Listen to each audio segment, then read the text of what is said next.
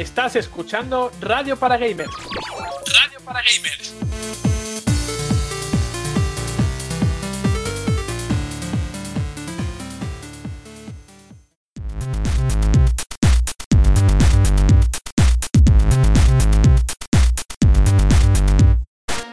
Bienvenidos amigos a un nuevo programa de radio para gamers. Os saluda Juan Montes en el que ya es el trigésimo primer programa de la segunda temporada en el que ya podemos hablar de la próxima generación de consolas con material sobre la mesa. Porque sí, el Inside Xbox 2020, que es como lo ha llamado Microsoft, permitió ver algunos de los primeros títulos confirmados para Xbox Series X. Hablaremos de ello largo y tendido, por supuesto, que le vamos a dedicar un bloque al completo para, todo lo que se mostró y que nos parecen los primeros títulos que llegarán a la próxima consola de Microsoft.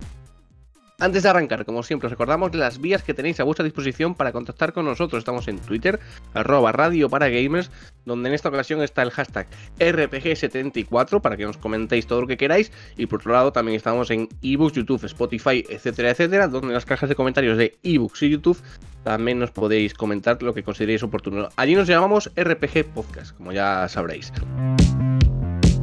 Y ya es el momento de saludar a los compañeros que estarán presentes esta semana y volvemos a estar todos. Y además se unirá Dani en ese bloque dedicado a Xbox para comentarnos todo lo que le ha parecido el Inside. ¿Qué tal compañeros? ¿Habéis pasado a la fase 1 o os quedáis en la fase 0? Yo creo que estamos, salvo tú, estamos todos, eh, o eh, de momento, bueno, sí, pues cuando se publique el, podcast ya, ya se habrá producido el cambio de fase. Pero sí, todos menos tú vamos a estar en la fase 0. Pero antes de nada, a mí se me ha venido una pregunta a la cabeza mientras estabas hablando y la quiero lanzar a mis compañeros. Porque al final, nosotros cuando grabamos en sábado, hay una especie de anacronismo y salto temporal y tal, eh, que pasa en todos los podcasts. Pero yo quiero saber una cosa. ¿Vosotros grabáis en pijama? Porque yo estoy en pijama. Sí, siempre. Hombre, pues no. estás, no, estás viendo la, no estás viendo la foto que tengo el ordenador encima de la cama y todo. Sale de la cama, o sea que con eso te lo dices todo. Pues yo no grabo en pijama. Yo me ducho antes de entrar en el programa porque además si terminamos de grabar a eso de las dos, ducharme a las dos me da mucha pereza y además me siento cerda y por, respeto virtual a vosotros me vengo aquí duchada, aseada y con ropa de estar por casa, ¿por qué no decirlo? Ahí, ahí llevas razón, pero yo creo que ya es cosa del calorcito, que a todas horas ya te sientes como, Dios, qué horror. Se siente cerda, lo ha dicho con todas las letras, ¿eh? A ver, quiero, quiero resaltar una cosa porque efectivamente nos ha mandado una foto aquí de su portátil, que está en la cama y demás. Y estamos viendo su. Eh, su. su ventana de Discord. Y veo que tiene como dos servidores dedicados a Animal Crossing. ¿Vale? Los que participa. Vale, dos. Uno con la foto de Canela, otro con la foto de Tornook. Yo creo que no le da la vida. Eli, acabas de aprender. Acabas de aprender que mandar fotos con Juan Pedelante es, es peligroso. No, que el de Tubnook es el oficial el otro es de, de, Alberto, coño, de, que es compañero también. Eh, y encima tiene el, ordenador en inglés. Eso sí, no sé por qué desde que volvieron se quedó así. Yo lo cambio todo al español, pero se vuelve a cambiar al inglés, o sea, es que no. Vamos a hacer una sección que sean los dramas de Eli, ¿qué os parece? Pues, los dramas de Eli. Compro, compro. encima, a la próxima no, no, no, os hago caso y no, no mando foto. Ay, de verdad. No sé ni lo que es una ducha ni lo que es un pijama. Así que yo aquí estoy. Entonces, entonces, podemos, asumir que estás sucio y en pelota. Lo... Hombre, el broma, la broma iba más por ser un otaquito, pero vale, sí. No, yo es que uso la... Sinceramente, me vais a matar por esto, pero... Yo la camiseta que me pongo por la mañana limpia y planchada es la con la que me duermo por la noche y al día siguiente a lavar. Entonces, no hay pijama para mí. No pasa nada, Melos. Por lo menos te cambias cada, día. Hay gente que ni se cambia cada día. No, si te parece. Eso sí, yo, yo, yo grabo en pijama porque no os considero tan importantes como para tener que vestirme para hablar con vosotros. Gracias. Ojo, ojo, que. Ojo, ojo, cuidado ahí, porque es que eso, Melos no debería, eh, no debería ofenderse por eso, porque él lo dijo, que no somos tan importantes como para no quedarse dormido, ¿eh? Merlos. Yo no dije eso. Podéis seguir tergiversando mis palabras. No, dijiste que no pasa nada, que solo es un podcast, que no. Que no es una boda. Porque me lo estabais pintando como que había matado a la reina de Inglaterra. Y yo os dije, no, perdona, nosotros no pintamos nada. Sí, sí, bueno, anda que no pintáis. Bueno, anda que no. La mona. Eli, Eli me, duele, me duele sobremanera y mira que yo estaba acostumbrado al tema blanco de Discord, ¿eh? Yo me acostumbrado al oscuro, fíjate. Ay, e- esto es como lo de Twitter. Todo el mundo me dice, ¿por qué lo utilizas en modo blanco? No, o sea, no en modo noche. Y yo, ay, ¿por, ¿por qué no? Porque es demasiado oscuro. O sea, es que a mí me gusta la luz, me gusta lo blanco, me gusta eh, eh, la luz como, como en Kingdom, en Pues- Kingdom. pues, es que es lo que eres tú. A ti que te gusta la oscuridad eres un sin corazón, sí que está Eli, claro. Eli, sube la persiana porque estás a oscuras, hija. Ay, no, ya ve, porque tengo el toldo fuera y no me entra luz. Es que, ves, todos son dramas. todos son- Son dramas, son dramas. Por favor, que la gente nos comente en el hashtag y en las cajas de comentarios si quieren una sección de dramas de Eli. Ay, Va a salir por unanimidad. Hombre, Tengo dramas por todas partes. Nos, nos sale, vamos, un podcast de 8 horas nada más que con los dramas de Eli. Ay, en fin, de- creo, creo y digo creo que habéis saludado a todos, así que vamos a terminar con esto, que sí que está siendo muy divertida, pero no estamos aquí para hablar de los dramas de Eli, sino para hablar de la actualidad del videojuego. Con Elizabeth, con Juanpe, con Melos y con Laura presentados, arrancamos el trigésimo primer programa de la segunda temporada de Radio para Gamers con mucho sobre lo que hablar.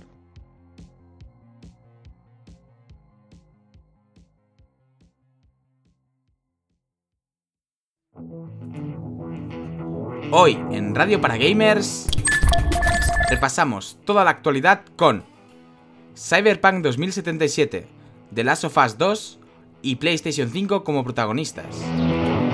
Analizamos todo lo mostrado por Microsoft en el Inside Xbox 2020 dedicado a Xbox Series X. Y debatimos sobre el papel de los personajes femeninos en los videojuegos.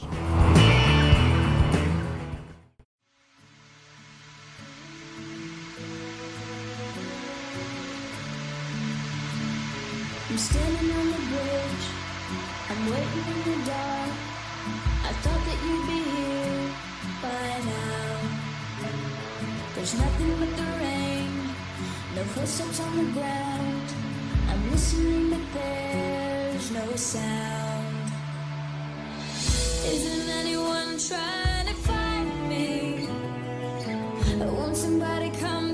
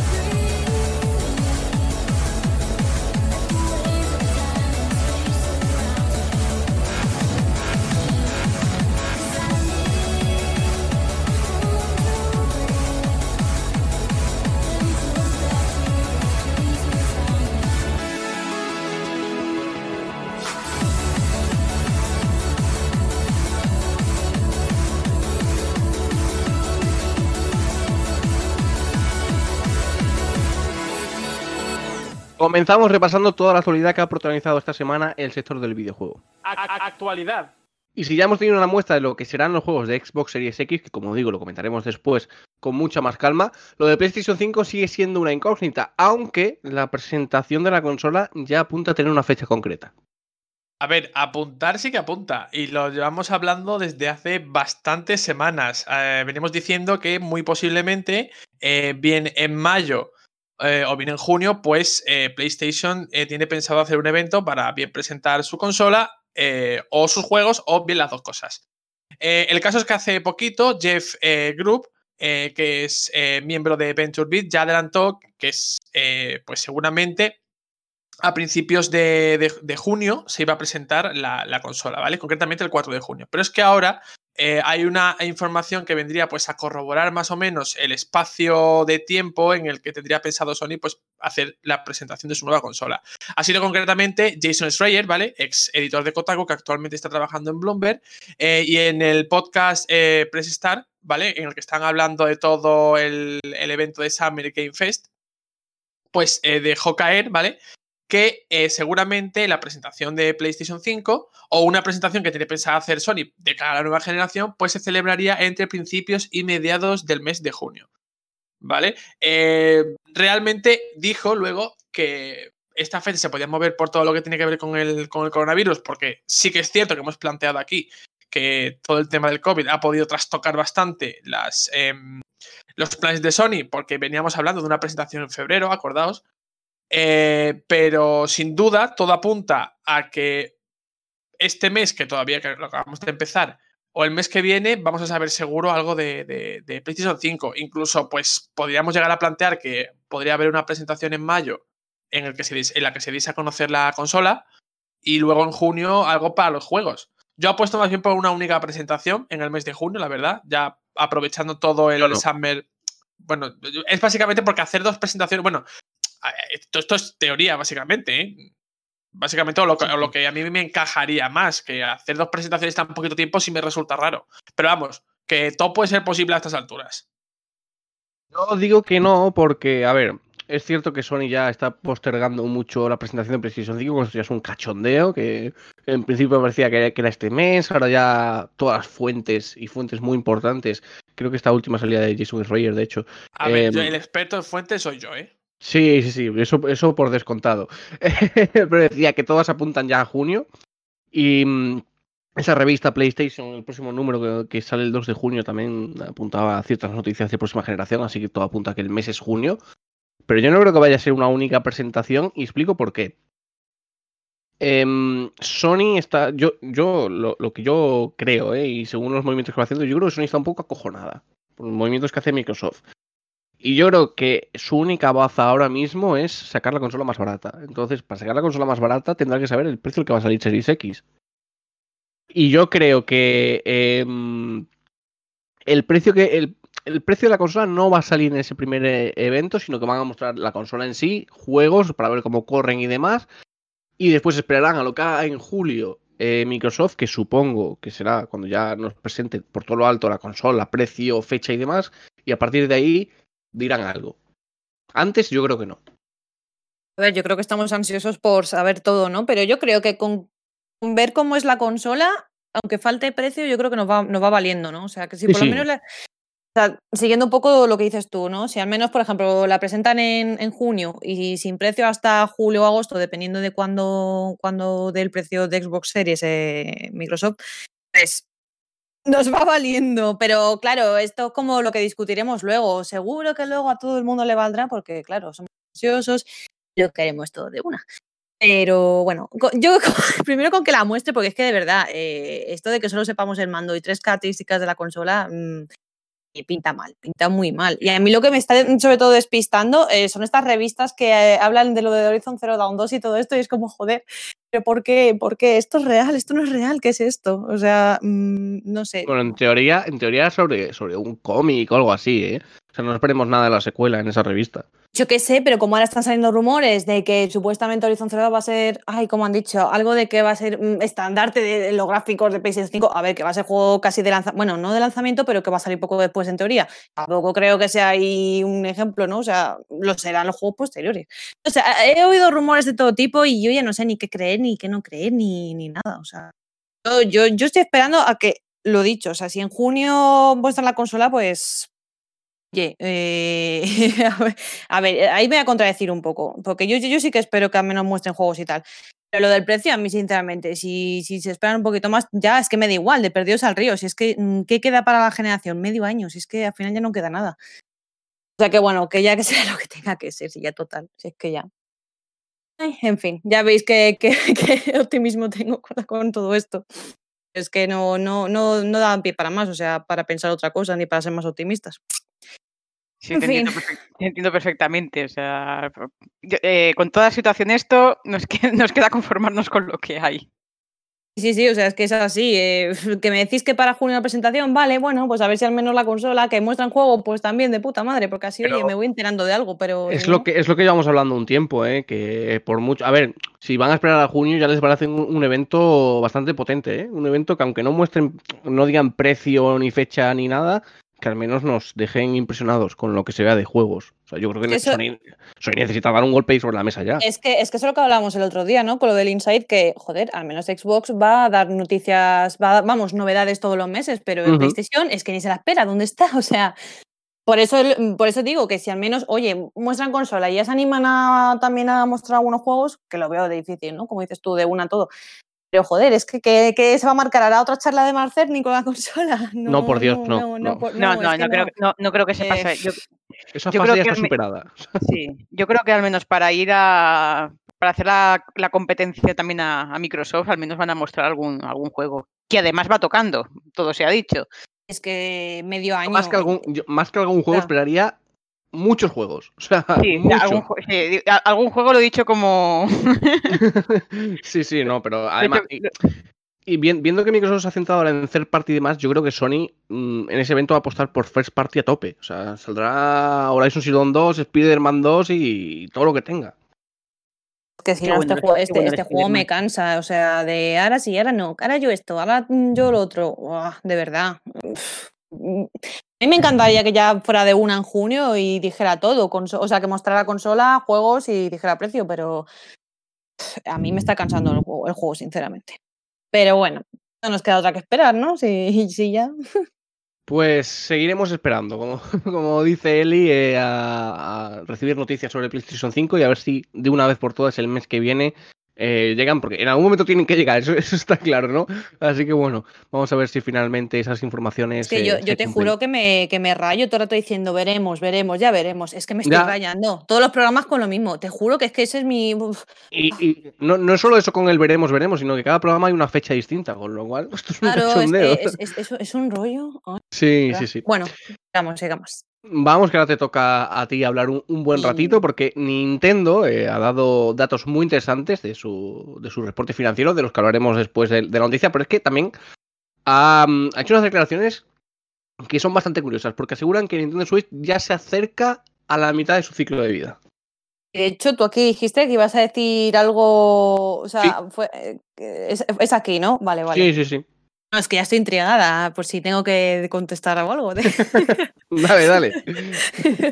bueno, pues eso, voy a explicar que, pues como ya tocaba, ¿no? Que la compañía mm, ha dado pues, los datos que corresponden a su último año fiscal, último año fiscal que pues se denomina de, 2000 de 2020, em, que se extiende desde abril de 2019 hasta eh, marzo de, pues eso, de 2020, que es este año. Entonces ya Nintendo se coloca en un nuevo año fiscal y bueno, eh, de los datos que ha dado con el que ya es el, anterior año fiscal, pues que Switch ha vendido eh, exactamente 55,77 millones de unidades fecha de hoy. Como yo eh, calculé, se, se quedaba a tan solo mm, 20 eh, millones de 3DS. O sea, es alucinante que en tres años se haya conseguido. eh, es que es, vamos, una barbaridad esa cifra. Em, luego, aparte, que por ejemplo, entre los juegos más vendidos, lo siento, tengo que decirlo, se ha colocado en tan solo mes y medio Animal Crossing con. En sus tres días vendió, voy a decirlo exactamente, ¿vale? Em, A ver, a ver, a ver, un segundito. Es que entre, tanta, entre tanto dato se me pierde.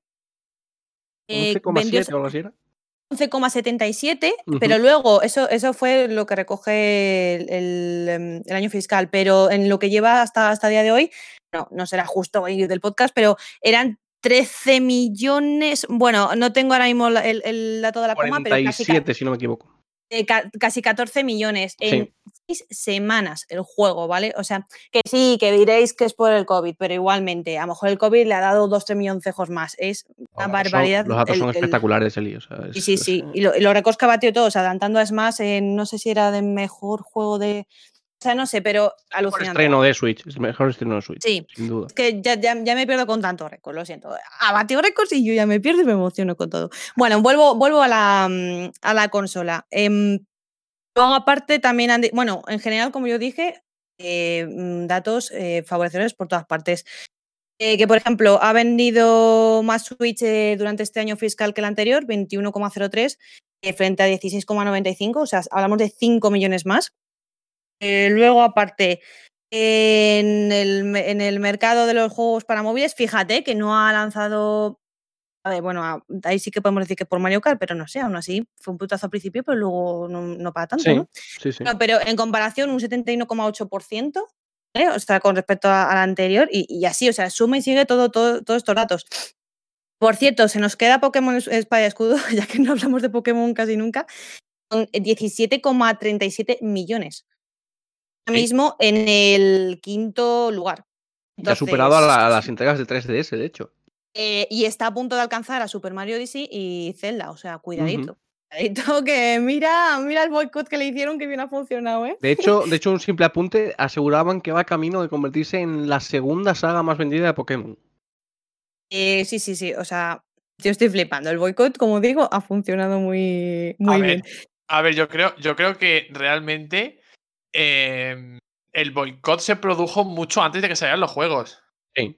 Es A decir, ver, todo lo que a se ver, sí, sí, lió. sí, ya, pero como supuestamente iban decididos a hacerlo y que, wow, vamos a Claro, pero esto y cuenta- tal, pero... Pero tú cuenta que, que al final esto es como todo. Que cuatro gatos hagan más ruido que seis eh, o que 16 o que 11 millones de personas, es que no, luego las cifras son las que son. A ver, Ya, pero también lo te digo con- también sí, te digo, lo- las ventas, las ventas que son buenas, no quiere decir que em, el juego sea mejor o peor. O, que vaya a tener una, una mejor opinión de las personas o peor. Porque al final, si nosotros nos hemos comprado el juego y hasta no jugarlo, o más bien hasta jugarlo, no hemos podido emitir nuestra opinión, eso es una venta. ¿Sabes? Pero nosotros luego decimos, oye, pues mira, eh, Pokémon Espada y Pokémon Escudo, vale, pero por ejemplo, a mí no me parecen mejores que, que Sol y Luna. Y como ha dicho Juan, por ejemplo, ya ha superado a, a la anterior generación en, en ventas. Lo que pasa es que también es verdad que hay que tener en cuenta que es la primera generación re- realmente hecha para Nintendo Switch y obviamente eso le ha catapultado muy a lo bestia en, en- en ventas, creo yo. Vaya boicot se está haciendo Juan Pedro contra Pokémon aquí en Radio para Gamers, ¿eh? No, no, contra Pokémon no. Los gustos son como son, o sea, si a él le gusta Lleva más Sol y razón. Luna. eh, Claro. A Sí, sí, ver, no, pero, no, lleva razón. pero es que al final los números son una cosa que es que es como si me dices, es que yo qué sé, mm, Star Wars Jedi Fallen Order ha vendido 11 millones de copias. Digo, sí, pero es que el juego, por ejemplo, está lejos de ser un gran juego. Y puede haber vendido lo que te dé la gana. Es como si me dices que, yo qué sé, eh, bueno, tú le preguntas a alguien que Fortnite tiene 200 millones de jugadores, 250 millones de jugadores, y dice, pero Fortnite es una mierda. Vale, esa es su opinión. Pero tiene 250 millones de jugadores, ojo. Sí, sí, sí. O sea que las cosas, es que son, son campos diferentes. Bueno, que yo repito que lo decía con ironía, ¿eh? Que, que te, has puesto, te has puesto muy serio de repente. Te acabo, es que quería boicotearte la noticia. Sí, ya veo, ya veo. Bueno, yo por si acaso recalco lo de que lo he hecho con ironía. Em, luego, aparte, más, detallitos interesantes, que, por ejemplo, la, mm, la compañía ha dicho, bueno, ha ofrecido como una esquemita, ¿vale? De los juegos que estaban por llegar a, a la consola, eh, tan- bueno, en los tres mercados, tanto Japón como Estados Unidos y, y Europa, ¿vale? Curiosamente, em, tiene eh, fechados, bueno, es que claro, esto imagino que será siempre igual, ¿no? Pero tiene eh, Xenoblade, ¿vale? El, recopilatorio está de 51 juegos clásicos, Bravely, bueno, los dos primeros sí tienen fecha, el Bravely pues simplemente tiene año, pero luego aparte tiene ahí en mente, no se olvida la compañía, tiene Bayonetta 3, Metroid Prime 4 y, tal cual lo tienen, la secuela del de Zelda Breath of the Wild. Em, pero claro, tiene con el típico TVA. Entonces, yo no sé si eso. Nah, yo no quiero decir que eso lo, lo Lim. podamos esperar durante este año fiscal. Eli, que- porfa, di- dime qué significa TVA. o sea, ahora mismo no me acuerdo, lo estaba pensando justamente. Anuncios, ¿no? Tu vía announced, ¿no? Es que digo, yo Claro. veo siempre muchas veces, las cosas como son, muchas veces me pierdo entre tantas siglas y oye, pues que veo muchas veces TVA y hay momentos en los que asocio las siglas, pero otras que digo, me he perdido completamente qué, qué coño significaba esto. No, lo- lo está- y según lo estaba diciendo, digo, vale, ¿y qué era TVA? Pero mm, por eso he dicho mm, que, que- que queda ahí en el aire y yo no sé si eso lo podemos entender como que va a salir durante este año fiscal, de aquí a marzo del año que viene o qué. Nah, yo lo dudo. Ya, mucho. muy optimista lo veo, sobre Bueno. todo por, por Metroid, pero Al final, al final sí que es un nuevo año fiscal ya, es decir, a, a efectos prácticos parece que no ha ocurrido nada, pero a nivel fiscal las empresas están en una nueva etapa. O sea que ya tienen que ir. eh, De hecho, ahora, ahora mismo sería el momento ya en el que, después de todas las críticas que le hemos hecho a Nintendo, oye, pues igual que Sony, ¿no? De a ver qué pasa con la segunda mitad de 2020, que no tenéis nada. Bueno, pues para ellos ahora ha empezado un nuevo año fiscal y a lo mejor es ahora cuando empiezan a arrancar un poquito con, con Pero- cualquier cosa que quieran anunciar, vaya. Pero escucha, Bayonetta 3 Metroid, es que volvemos a, a la No, no, a ver, discusión que, de siempre. que no, No, que no, no no, tiene- pero sí, Claro, intento. En el reporte financiero, Nintendo siempre suele poner lo que, lo que está anunciado, ¿eh? Aunque no salga ese año. Claro, claro, a ver, Es yo lo te quiero decir que al final estamos poniendo a lo mejor demasiadas esperanzas en que sean Bayonetta 3, eh, Metroid Prime 4 y The Legend of Zelda Breath of the Wild 2 o la secuela de, de- de Breath of the Wild. Y, y yo creo que precisamente esos tres, aunque los hayan puesto ahí, que precisamente es lo que dice Juan, porque están anunciados, no son precisamente los mejores ejemplos para el futuro más próximo de Switch. Mm. Creo yo. Sí, yo estoy de acuerdo ahí. eh, yo, no entendí, yo no he entendido muy bien esa afirmación. Yo tampoco. Que, no, que estoy diciendo que, a ver. Gracias. no, a ver, estoy, inmediato se refiere a que no van a salir en los próximos meses, vaya. O sea, Claro, que a ver, que yo creo que estamos poniendo, está diciendo, es que está ahí Bayonetta 3, es que está ahí Metroid Prime 4, pero están ahí porque, lo que, porque es lo que ha dicho Juan, que están anunciados y como están anunciados los pueden poner donde Ah. quieran. Claro. Es decir, que todo el mundo sabe que Oh, existe o Bayonetta sea- 3, que existe Metroid Prime 4 y básicamente para llenar el hueco. Es Claro, si no, claro. Sí, sí. Si yo estaba diciendo más bien por podríamos esperar, pero vuelvo con mi ironía, que parece que no la estás pillando, ¿sabes? A lo mejor, a lo mejor atendiendo a los rumores, sí nos puede encajar ese Zelda antes de marzo del año que viene o en el mismo mes de marzo, ver, ¿sabes? ojalá, ¿eh? Yo le tiro, le, tiro, le tiro el dinero a Nintendo si me saca Bayonetta ahora. En este En marzo, en marzo de 2021 sería una fantasía, ¿eh? Cumpliendo con Marzo, aniversario Zelda de... y Bayonetta es lo que hemos hablado muchas veces, para octubre tal. Yo creo, fíjate, yo creo que es eso, que eh, Breath of the Wild 2 sale un mes de marzo, tiene que ser. Y, y- y si pueden hacer que coincida con la fecha de lanzamiento de Switch y al mismo tiempo de Breath of the Wild, lo van a hacer. Yo creo que es lo que están esperando. Pues, pues ahora mismo no sé si cae en un viernes. Voy a mirarlo, Es que lo que habla Nintendo, Juan. Nintendo demostró que no hace falta lanzar una consola o un juego potente en las fechas navideñas. O sea, eh, lanzó Switch en marzo con Breath of the Wild y eso fue... Y que fue un 7 de marzo, ¿no? Si no me equivoco. Sí, Creo que sí, sí. sí, sí. Ah, el año que viene cae en domingo, pero puede ser un día 5, oye. Sí, sí, puede ser esa semana o, o demás. Si has terminado, Eli, voy a... Eh, no, que iba, iba a enlazar con lo que es la noti en sí. Ah, ok, venga, vale. vale. Que no me dejáis aquí con mis ironías, No que la- no me dejáis No lo hablar. dejéis hablar, Raeli. no me dejáis. Bueno, de momento, eh, ya que hemos hablado de lo de qué nos espera este año, pues ya he dicho lo de recopilatorios de los 51 jueguicos, Xenoblade, más contenidos de Animal Crossing, por supuesto, que ya están ahí anunciados por lo menos hasta julio. Eh, bueno, anunciados, que han dicho que habrá más. Luego, aparte del Season Pass de, de Pokémon, no nos olvidemos que parece que nos estamos olvidando. O sea, que como. Bueno, ese- ese- seguramente, Ese, ese- ese pase, ese pase. Oye, que de momento nos deja ahí dos contenidos en junio, eh, supuestamente, y luego en algún momento de otoño que en teoría se filtró que era de octubre. Luego el, el jugador de Smash, el, el jugador, el personaje de Smash, que, que, que supuestamente tiene que ser anunciado y mostrado en junio, y bueno, a ver finalmente qué pasa. El personaje de Arms. eh, bueno, ya discutimos sobre eso. El caso, y ahora ya sí entro en la noticia eh, que tú querías, que mm, en una, bueno, aprovechando este reporte financiero, ¿no? Eh, hubo una, por lo típico, una sesión de preguntas y respuestas, pues sobre estos datos y demás, y que hubo alguien que preguntó que en qué momento estamos de Nintendo Switch, ¿no? En qué momento de su vida útil. Bueno, aunque Nintendo decía principio, principio, al final dijeron, mira, estamos a mitad de camino y con esa mitad de camino lo que está interpretando la gente es que por lo menos le queda hasta 2023, más o menos. Entonces, oye, ni tan mal que todavía nos queda mitad de 2020 y luego 2021, 2022, 2023 enteritos. Si es así, más o menos. O sea que eh, tres años que yo me pregunto, ¿con qué van a rellenar esos tres años? Porque hay muchos cartuchos que ya han gastado.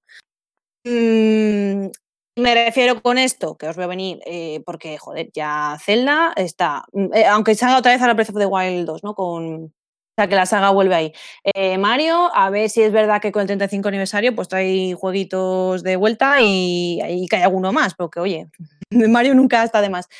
Em, Smash ya está gastado, Animal Crossing ya está gastado el cartucho. Mario Kart de momento mm, yo no veo viable con las ventas del 8, que es el, top, es número uno de ventas en Switch. No veo que, que lancen el 9 en esta generación ya. Am, han, han quemado ya un montón. Está ahí anunciado Metroid, Bayonetta y, y- y- y ya, bueno, ya he dicho antes the Wild. Entonces, ¿qué, ¿qué cartuchos les quedan? Les quedan cartuchos menores, que es, por ejemplo, mi querido Pikmin, que todavía espero que cojones pasa con el Oye, 4. Oye, Eli, Eh, ¿Qué?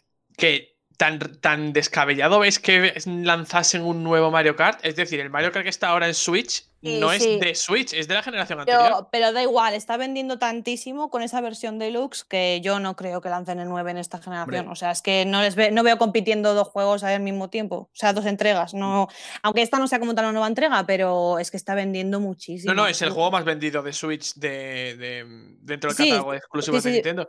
He dicho Pero por eso que es que pero no lo creo. Es cierto que la, la cultura del, re- del remaster o del port y demás está afec- afectando en cierta manera. Claro, porque tú me dices a mí, no ves un Mario Kart, pero sin embargo sí van a lanzar un nuevo Zelda. Que aunque, que aunque sea una, sec- una secuela de Breath of the Wild, es un juego nuevo. Y sin embargo, con Mario Kart no. Fíjate. Yo creo que un, nuevo Mario Kart incluso impulsaría más ventas, ¿no? Bueno, eso. eh, puede Sí, ser, puede ver, ser incluso, fíjate, me cuadra, me cuadraría. Me A ver, cuadraría que en el- la segunda mitad, porque ahora, está- ahora estaríamos en la primera por lo que han dicho en el, en el informe financiero. En la segunda mitad y comenzasen es la recta, bueno, ya no la recta final, la segunda, la segunda parte de la vida de Switch, bien con Breath of the Wild 2 o bien con Mario Kart 9. O ambas. Que nunca se sabe. Pero yo no entiendo por qué dais por muerta tan, tan rápido a Switch. O sea, una consola que funciona, por ejemplo, PlayStation Pero na- 4 y na- tal. na- nadie, la, nadie la da por muerta, no, muerta, a ¿eh? ver, me hablamos de vida útil. ya vida habláis de útil. vida útil, ya habláis de vida útil hasta, hasta el punto que ha dicho Eli. Ya en esta generación, Mario Kart no, no. ¿Por qué? O sea, la consola va bien. Yo todavía no la veo en el límite de sus capacidades y no estoy pensando ya que ya, no quiero una Switch Hombre, nueva. A A ver, ver, porque- en el límite porque- en el límite de sus capacidades sí está. Pero- Es decir, yo- Switch, Switch es lo que es. sí, es decir, Switch no es. Y hay Switch- Witcher y hay un montón de juegos que no Ya, imaginábamos nunca que iban Pero a es estar que eso no. Es, claro, pero es que eso no va en las capacidades de Switch. Eso va en la capacidad del estudio que es capaz de convertir el juego para Switch. Switch es como un móvil. Bueno, ya, ya- que os habéis metido en este terreno, voy a, voy a, voy a decir lo que, lo que quería y que, y que Eli se quedó tan intrigada. Y es que a mí me impactan esas declaraciones. Va un poco en la línea de lo que está diciendo Melos, ¿eh? Yo creo que el modelo de Switch es tan acertado y ha causado tanto impacto que creo que ahora mismo, aunque sea dentro de tres años, a Nintendo no le conviene sacar una nueva generación cambiando el nombre. O sea, yo creo que Switch es una consola que puede trascender más allá de una década incluso. Y lo tienen tan fácil como sacar un modelo Pro. No le hace falta a Nintendo revolucionar la, rueda y, volver a- a reinventarse y demás, no. Switch está vendiendo mucho, está causando mucho impacto. O sea, está siendo una consola que, que nos ha volado la cabeza a todos. No creo que necesite un cambio dentro de tres años. Yo creo que con sacar un modelo Pro que tenga más capacidad técnica y demás, le va a ser suficiente para seguir vendiendo, para seguir sacando, Mm. para, para seguir sacando juegos mucho mejores. Yo creo que depende de cómo enfoques esa consola. Porque un modelo Pro, tú ten en cuenta que Switch ya es cara de cojones. En su modelo estándar. Hay que tener en cuenta que Iwata, que, que- que el hombre se equivocaba pocas veces, la verdad, eh, dijo que la próxima gener- ante- antes de morir, dijo que antes eh, que la próxima generación de, de Nintendo tenía que ser una consola que se fuera actualizando poco a poco. Claro, que, fuera, que fuera un ciclo más, más amplio. Yo entiendo eso, yo ese modelo lo puedo entender, pero eso no quiere decir que, que, sacar una, Nin- una Nintendo Switch Pro sea la solución. Con esto te quiero decir que ahora mismo eh, Nintendo Switch cuesta más de, más de 300 euros. Sí. Y no, es, y no es la consola más potente que hay en el mercado. Que vale, no, no, pero necesita, Nintendo pero no busca potencia. Cla- no, pero yo no voy a eso. Voy a que eh, al final eh, una consola más potente es más cara porque los componentes que Mm. la, que, la, que la construyen son más caros. Pero en una nueva generación también. Ya, bueno, pero. Y ya pierdes tú- el impacto del nombre. Claro, si pero- sacan otra Nintendo con otro Sí, nombre, ya pierdes estás- ese, pero tú no impacto estás hablando, tú no estás hablando de una generación nueva. O por lo menos la- el concepto de Nintendo Switch Pro no es una generación nueva. Es que yo, es no, yo un- no estoy hablando de que acabe en la generación. Yo estoy diciendo que tiene potencial para mm, trascender más allá de una década.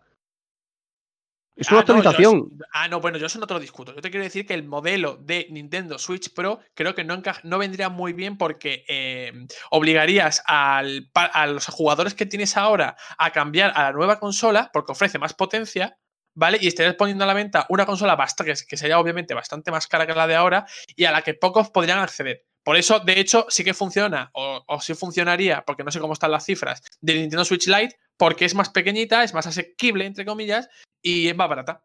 Lo mismo que pasó con 3DS, 3DS XL. Que al, fi- al final no, no te obliga por completo a cambiar la consola, te No, obliga no, no, a- y yo, y yo ahí Pero- justo, justo venía a decir el ejemplo con, con 3DS, pero con respecto a DS, porque DS se lanzó a principios de, de siglo y 3DS todavía tiene vida útil y se sigue vendiendo. A lo mejor te refieres más a eso, ¿no? Que sea una Nintendo Switch, no como tal el ejemplo, pero 3DS, el ¿no? nombre, exacto. claro, que, que- continúe. No tanto como Wii con Wii U, ¿no? Exacto. Eso sí, a ver, eso, eso sería lógico. Es decir, si de repente sacan Nintendo Switch eh, Part 2 o alguna cosa de estas, sí, oye, yo lo entiendo, ¿por qué no? Son actualizaciones de la consola que ya están sucediendo. De hecho, ya hay dos modelos de Nintendo Switch en, en- en el mercado, eh, dejando aparte la, la Lite, eh, porque tienen. cier- Estas obviamente tienen pe- eh, mejoras muy pequeñitas, pero oye, de cara al, a- dentro de tres años, que, que según ellos pues sería el fin de ciclo de esta Switch actual, pues claro, yo a mí no me, no me, no me desencaja en absoluto, sobre todo porque han encontrado un modelo de, de consola que les va, les está dando un dineral. Que Laura Yo- quería decir algo. Sí. Es que quería meter cuchara a todos. La dejáis A mí, a mí, sinceramente, yo creo que Nintendo Switch es, eh, de vida útil todavía le queda un montón y creo que es una de las consolas que más estamos disfrutando y ha sido todo un, tu- todo un subidón de Nintendo después de la Wii que no terminó de... de- pues que la, Wii pues, fue un desengaño para muchos porque se enfocó mucho al público familiar y se centró mucho al público familiar, que es la marca de Nintendo, pero sí que se echó de menos que se potenciara otros géneros más allá del familiar cuando salió la Wii. Y esto siguió con la Wii U entonces Nintendo Switch ha dado una revolución a todo lo anterior en el que se abarca el público familiar y otros tipos de género y también se considera como la plataforma más idónea para jugar a los indies. Y este modelo híbrido entre portátil y, y de sobremesa, pues eh, yo creo que nos ha gustado a todos. Sobre un, Mario Kart, yo creo que también le daría, le daría un nuevo subidón y demás. Y, y lo sobre Bayonetta, yo la fecha ideal que veo para, que veo para Bayonetta, yo vengo a lo mío, es el día de Halloween. Sí, yo por eso estaba diciendo octubre, porque esto de hecho ya lo hemos hablado en otro programa. Que, el día de Halloween. Iba a decir San Juan, pero digo, San Juan me parece que no es tan universal como Halloween. No, pero vaya, que, que tiene que estar en torno a octubre casi seguro. Y Mm. mm, como hemos dicho, ya que Platino no está tan a tope, pues oye, yo quería matizar una cosa antes de que dejemos esta noticia atrás, que es lo de Mario Kart, que, a ver, que yo no, que yo no estoy diciendo que, que no a un, ma- a un nuevo Mario Kart, pero es que es tan redondo el deluxe, o sea, la versión esta deluxe es tan redonda que es Sí. que a corto plazo yo no veo la manera de que saquen el 9. ¿Qué queréis que os diga? O sea, ojalá que a mí Mario Kart me flipa y, oye, lo compraría de cabeza, pero es que no lo veo así a corto plazo y sobre todo, como hemos dicho, teniendo en cuenta las ventas de, de- de la versión Deluxe, entonces... mm, Y, lo, y voy comparando saga por saga, porque hombre, la saga Zelda no es lo mismo que Mario Kart. Sea, es que son casos diferentes y no tenemos una versión Deluxe de Breath of the Wild. Eso me refiero, que no se puede comparar de ese modo. Pero fíjate lo curioso que es que sí que podemos esperar un Splatoon 3, porque de hecho hay tantos rumores y tantas mierdas que nos estamos sacando los fans de la manga que es curioso, ¿no? Eh, Que, que sí que digo un- a un Splatoon 3 que sí. No sé, ojalá, ¿eh? Que no me, no me puedo esperar 5 o 6 años para otro. Pero bueno, eh, eso ya son de varios. de varios. Eh, el caso, que, que- que queda Switch para rato y ya está. Y que a ver qué pasa con la segunda mitad de año. Que al final yo creo que es lo que más nos preocupa a corto plazo, que qué pasa con ese direct y todo eso. Pero bueno, eso ya lo hemos discutido y, y veremos. Como, como siempre, veremos, veremos. Yo estoy, estoy de acuerdo con lo de Mario Kart en el sentido de la dificultad que tiene para alcanzar esa excelencia que es eh, Mario Kart 8 de luz. O sea, creo que por esa parte igual sí que tiene un problema Nintendo para decir, hostia, ¿cómo superamos esto? Pero coño, el, es que- indi- es que- el es índice que- de ventas, ya te digo yo lo petaría igual. Es que es como Smash. ¿Cómo puedes superar ese juego a corto plazo? Es que es imposible. En- Sakurai necesita Sakurai- Sakurai ya años dijo que, años. Sakurai ya dijo A que igual se retiraba, ¿no? O sea, ya había hecho su juego Yo- No, ese perfecto. lleva y- diciendo dos juegos ya, creo, Eli, por lo Eli, menos. te, voy a, pero no. te voy a preguntar antes de hacer yo mi, mi- mi argumentación. ¿Eso es ironía otra vez o no? ¿O lo has dicho en serio? Lo ¿Y qué de, Super, en serio? lo de Super Smash Bros. Eh, ¿Que se puede superar a corto plazo? No, es imposible. Pero que eso no es ironía, Uy, ¿no? uy, uy. No, no es ironía, eso no es ironía. No, Una te- Es no, una pregunta trampa lo que te no, está no es, haciendo. no- no es por eso, es porque está diciendo que, claro, dice Super Smash Bros. Ultimate no se puede superar a corto plazo, pero es que ¿cuánto, ¿cuántos años tiene Mario Kart 8? Vale, la versión Deluxe tendrá menos, pero es que Mario Kart 8 viene de Wii U. Ya, ya, es pero, te, la- ya, pero te, te lo han actualizado. Igual que A ver, hicieron con Capitán Bueno, Toad y pero, es que, etcétera, pero es etcétera. que te lo han actualizado con, con- con cosas menores eh, Eh, respecto pero a la... da, igual, que, que redondean la experiencia, o sea, que la hacen más redonda que. Sí, pero el juego original es de que de 2016, 2000... Ahora, Eh, antes. No. Espera, lo voy a sacar porque no me acuerdo ahora. Hombre, Em, Switch la- salió en 2017. eh, 2015, 2014, diría yo. 2000 Ah, 2014. ah, es- incluso es más antiguo. O sea que el juego tiene ya 6 años. pero con esta versión deluxe es como si fuera un punto de aparte, o sea. Pues yo creo que no. Hombre, pues a las ventas No, no. creo que no me refiero para compararlo con lo que tú has dicho de Super Smash Bros. Ultimate. No, pero yo no los comparo. Digo que es como que es como es más en el sentido de que no se puede actualizar a, a corto plazo con una nueva entrega. A eso Se me refiere a, a- a que es muy completo ya en contenido, que va a ser muy Y- difícil superarlo ahí. Y Ya, pero claro, pero, pero lo hice a corto plazo como si eh, Mario Kart 8 de luz sa- salió, hubiese salido antes de ayer. Pero da igual, lo que, de lo que estamos partiendo es de la versión deluxe. Pero Juan, Pues- lo, lo que te están queriendo decir es que si sacasen un nuevo Mario Kart, mucha gente va a Es muy difícil que tengas contenido nuevo Melon, y me- fresco. Me, he enterado, que me he enterado. No, Que pues no necesito que me lo expliquen tres personas, que yo estoy ver, el diciendo- problema, el problema aquí sería. El problema aquí a sería. A ver.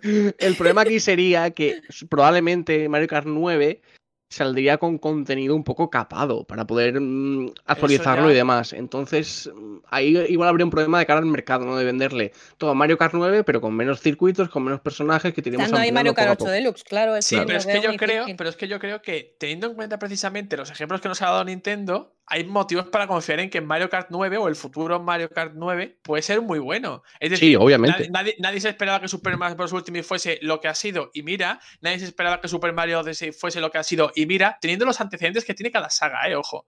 No, no con lo que ha sido y mira, no, no entiendo. O sea. Hombre, te quiero decir, alguien esperaba, te vengo a decir, cuando se llega un- cuando se lanza un juego y es muy bueno, todo el mundo dice, ay, ¿cómo van a poder superar esto? Pues pum, lo superan. Hay, estudios que se superan, es así, y se, y se está Ah, bueno, ya, ya, ya, claro, y lo harán, pero que digo, que- repito, a corto plazo no lo veo. Ah, Pero o sea, hay- es lo que te llevo diciendo media hora, que a corto Sí, plazo pero no, no, no claro, veo. pero es lo que yo te estoy, de lo que yo te estoy discutiendo, lo del a corto plazo, que cómo puedes considerar a corto plazo seis años. Eso es lo que te estoy diciendo yo. Pero porque yo estoy partiendo de la versión deluxe, repito. Igualmente es bastante tiempo ya. Pero da igual, ellos no van a tener en cuenta la anterior versión. O sea, ellos van a Ah, partir bueno, de esta, ya. que es la más completa y la última que hay. Claro, Maravilloso escucharos, es maravilloso, de verdad. Es que nos estamos rayando aquí y da igual. Si luego Nintendo va a hacer lo que, lo, lo digo así de mal, lo que le salga de los cojones. Es que da igual. O sea, Eh, da igual Eli, nuestras teorías. Es que. Eli, tendrías que haberte esperado a hacer esa, esa expresión para hablar de los genitales de cierta noticia luego. O sea, Mierda, Sí, sí, mierda, me he sí, adelantado. Córtala, Juan, totalmente. córtala, corta. Déjala, ya sería Eh, por cierto, voy a, voy a soltar una frase y vamos a terminar ya con este tema. Eh, hemos repetido muchas veces que cuando algo funciona es mejor no cambiarlo. Y bueno, con el caso de Mario Kart 8 Deluxe se puede aplicar, ¿eh? Al final está vendiendo como churros. Yo creo que Nintendo dirá, oye, no está funcionando, no merece la pena cambiar nada aquí. Creo que lo mismo ya tienen el horno ahí el siguiente y van pensando, porque oye, esto es como mm, pensó ahora mismo en Animal Crossing, que decía, no, ya llevamos pensando bastantes años y luego poco a poco que no Es sé qué como- lo estamos desarrollando. Eso es como O la leyenda que decía que, que Square Enix tenía el remake de Final Fantasy VII preparado hasta que tuviera problemas financieros, ¿no? Pues igual, igual es lo mismo. Pues En es que al final son todo teorías y teorías. Entonces solo queda ver, pues eso, que pase el tiempo y ya está, y ver qué pasa. Y repito, a ver qué narices pasa con la segunda mitad de año. Al final lo que más me preocupa, más que si Mario Kart 9 o el nuevo es más. Qué a ver qué pasa. pesada, qué Es que es verdad, tío, es que me cuesta creer que no tengan algo ahí potente para lo que queda de año. No sé. No Lo sé. tendrá, lo tendrá. Y, y ya te comerás tus palabras, ya lo verás. Segurísimo. ¿Qué, qué palabras? Yo estoy diciendo que sí que debe de haber, pero como parece que no. No, pues pero yo dice, no tiene nada, no tiene nada. eh, Ya llegará. Ahora, tú ahora mismo no tiene nada, claro. Va a ser Mario, ya- y lo llevamos diciendo mucho tiempo. Va a ser Mario. Ni tan mal. En fin, em, pasamos de este tema, ya llevamos un buen rato hablando de Nintendo. Yo sabía que esta noticia iba a dar para largo, estando Eli aquí. Pero bueno, vamos a hablar de un tema un poco confuso. Y ahora lo explicará Melos porque Electronic Arts ha asegurado que actualizará juegos gratis a PlayStation 5 y Xbox Series X, pero ahí hay una pequeña nube de duda. Pues sí, Juan, parece que el Smart Delivery de Xbox se está poniendo de moda, cosa que los jugadores agradecemos desde lo más profundo de nuestra cartera. Y ahora Electronic Arts se sube a este carro, o eso parece. Así que si adquirís un título de Electronic Arts en la actual generación, podréis disfrutarlo sin coste adicional en la siguiente. Aunque tendríamos que ver, se trata de todos sus juegos, ahí está la trampa. Porque, por ejemplo, a Anthem, esto del Smart Delivery o de o de si lo has adquirido en esta generación no pagarlo la siguiente, le puede venir de lujo, porque ya sabéis que tuvo muchos problemas de lanzamiento, muchos bugs, muchos problemas visuales y tal, y un renacimiento en Next Gen de Anthem y sin coste adicional para la gente que lo compró puede ser muy bueno, pero aquí viene la gran duda. ¿Será EA lo suficientemente, cómo decirlo, poco codiciosa para cuando salga FIFA 21, que sale justo pocas semanas antes de, la lanzamiento de la nueva generación, más o menos, según nos cuadran las fechas, de no sacar la edición de, de Next Gen a precio completo?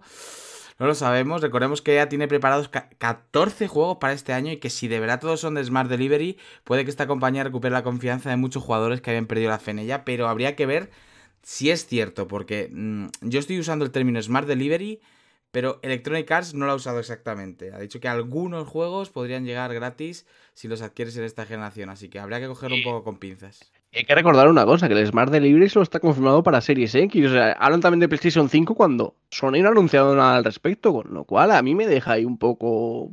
No sé, no sé qué pensar de eso, ¿no? ¿Se van a actualizar también gratis a PlayStation 5 o, o ha sido un error? No lo sé.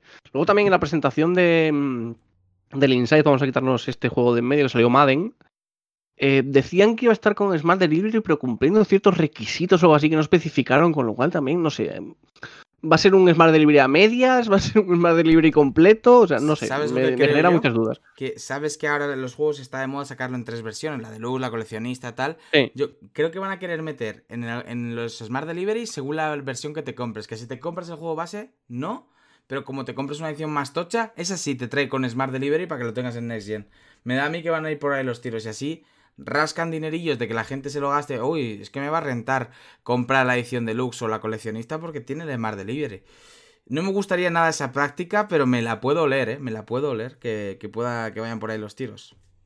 A ver, no, no os preocupéis, el 11 de junio eh, Electronic Arts tiene una charla programada. O sea, ya no es ni presentación, tiene una charla programada. O sea que podemos esperar que ahí lo explique, ¿no? O sea que tranquilos, no pasa nada. Hay dudas el 11 de junio. Nos espera una charlita.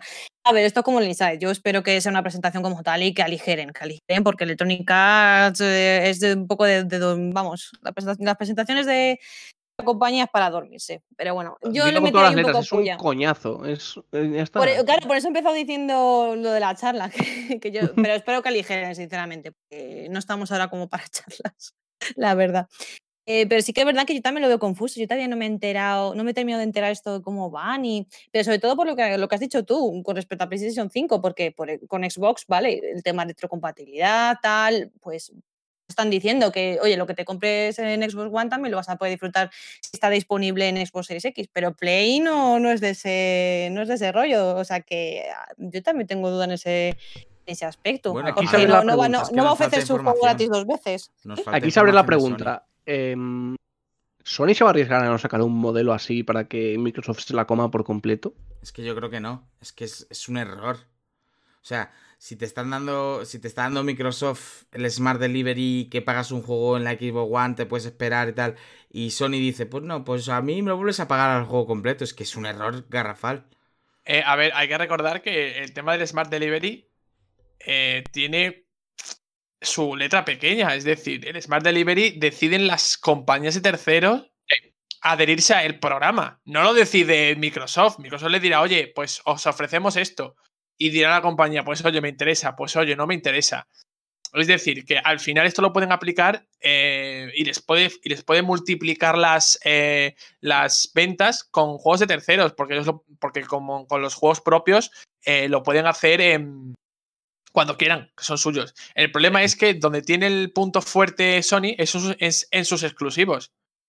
Y dudo mucho que los exclusivos que estén siendo desarrollados para PlayStation 5 vayan a jugarse en PlayStation 4. Por lo tanto, un sistema de Smart Delivery en, PlayStation 5 lo vería extraño si se aplica a los exclusivos. No, pero obviamente, obviamente, eh, es que no, no es. em, no, no sé cómo es la palabra. O sea, no es em, reversible. O sea, lo que es, por ejemplo, Horizon Zero Dawn 2 obviamente será exclusivo de PlayStation 5 y no se podrá jugar en PlayStation 4. Pero un juego intergeneracional, como puede ser el caso de, em, yo qué sé, The Last of Us, por ejemplo, que todos tenemos claro que va a salir una versión en PlayStation Mm. 5, sí que debería llevar ese formato Smart Delivery. Es decir, que tú lo compres en PlayStation 4 y puedas jugarlo con mejoras en PlayStation 5.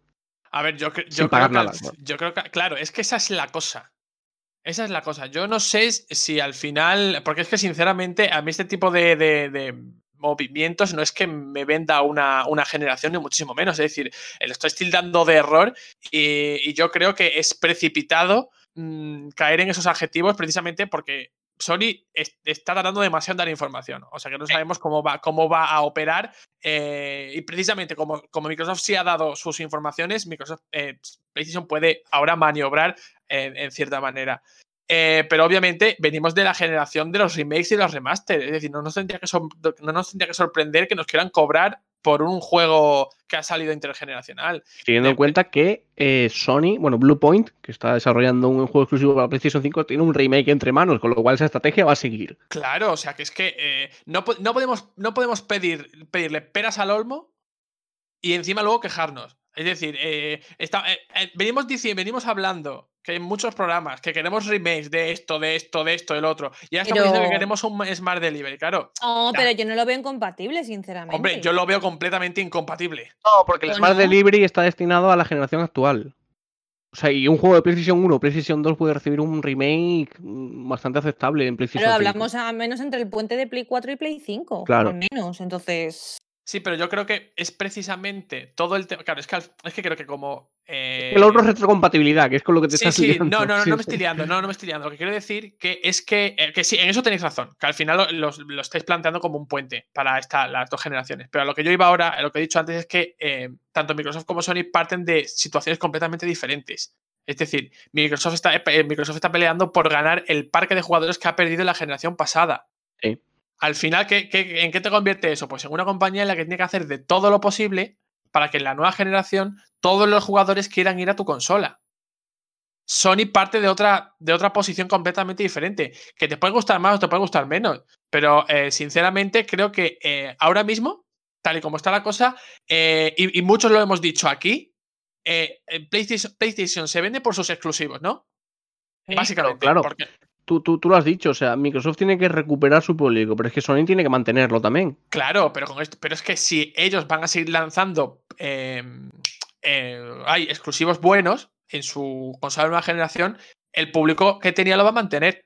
Otra cosa es que tú creas que en la primera, en la primera etapa de la nueva generación tenga que haber un puente para que, por ejemplo, y, estoy y, y voy, a decir, y voy a decir los dos únicos casos que van a ser mm, susceptibles de, de esta fórmula, que son The Last of Us Parte 2 y Ghost of Tsushima, porque el Sí. resto de juegos nadie se, va, nadie se va a interesar en jugar Infamous Second Son en Smart Delivery en No, PlayStation no. 5. Vamos además, a ser eh, sinceros. No que Es que eh, probablemente, probablemente Infamous Second Son se pueda jugar en PlayStation 5 con la retrocompatibilidad.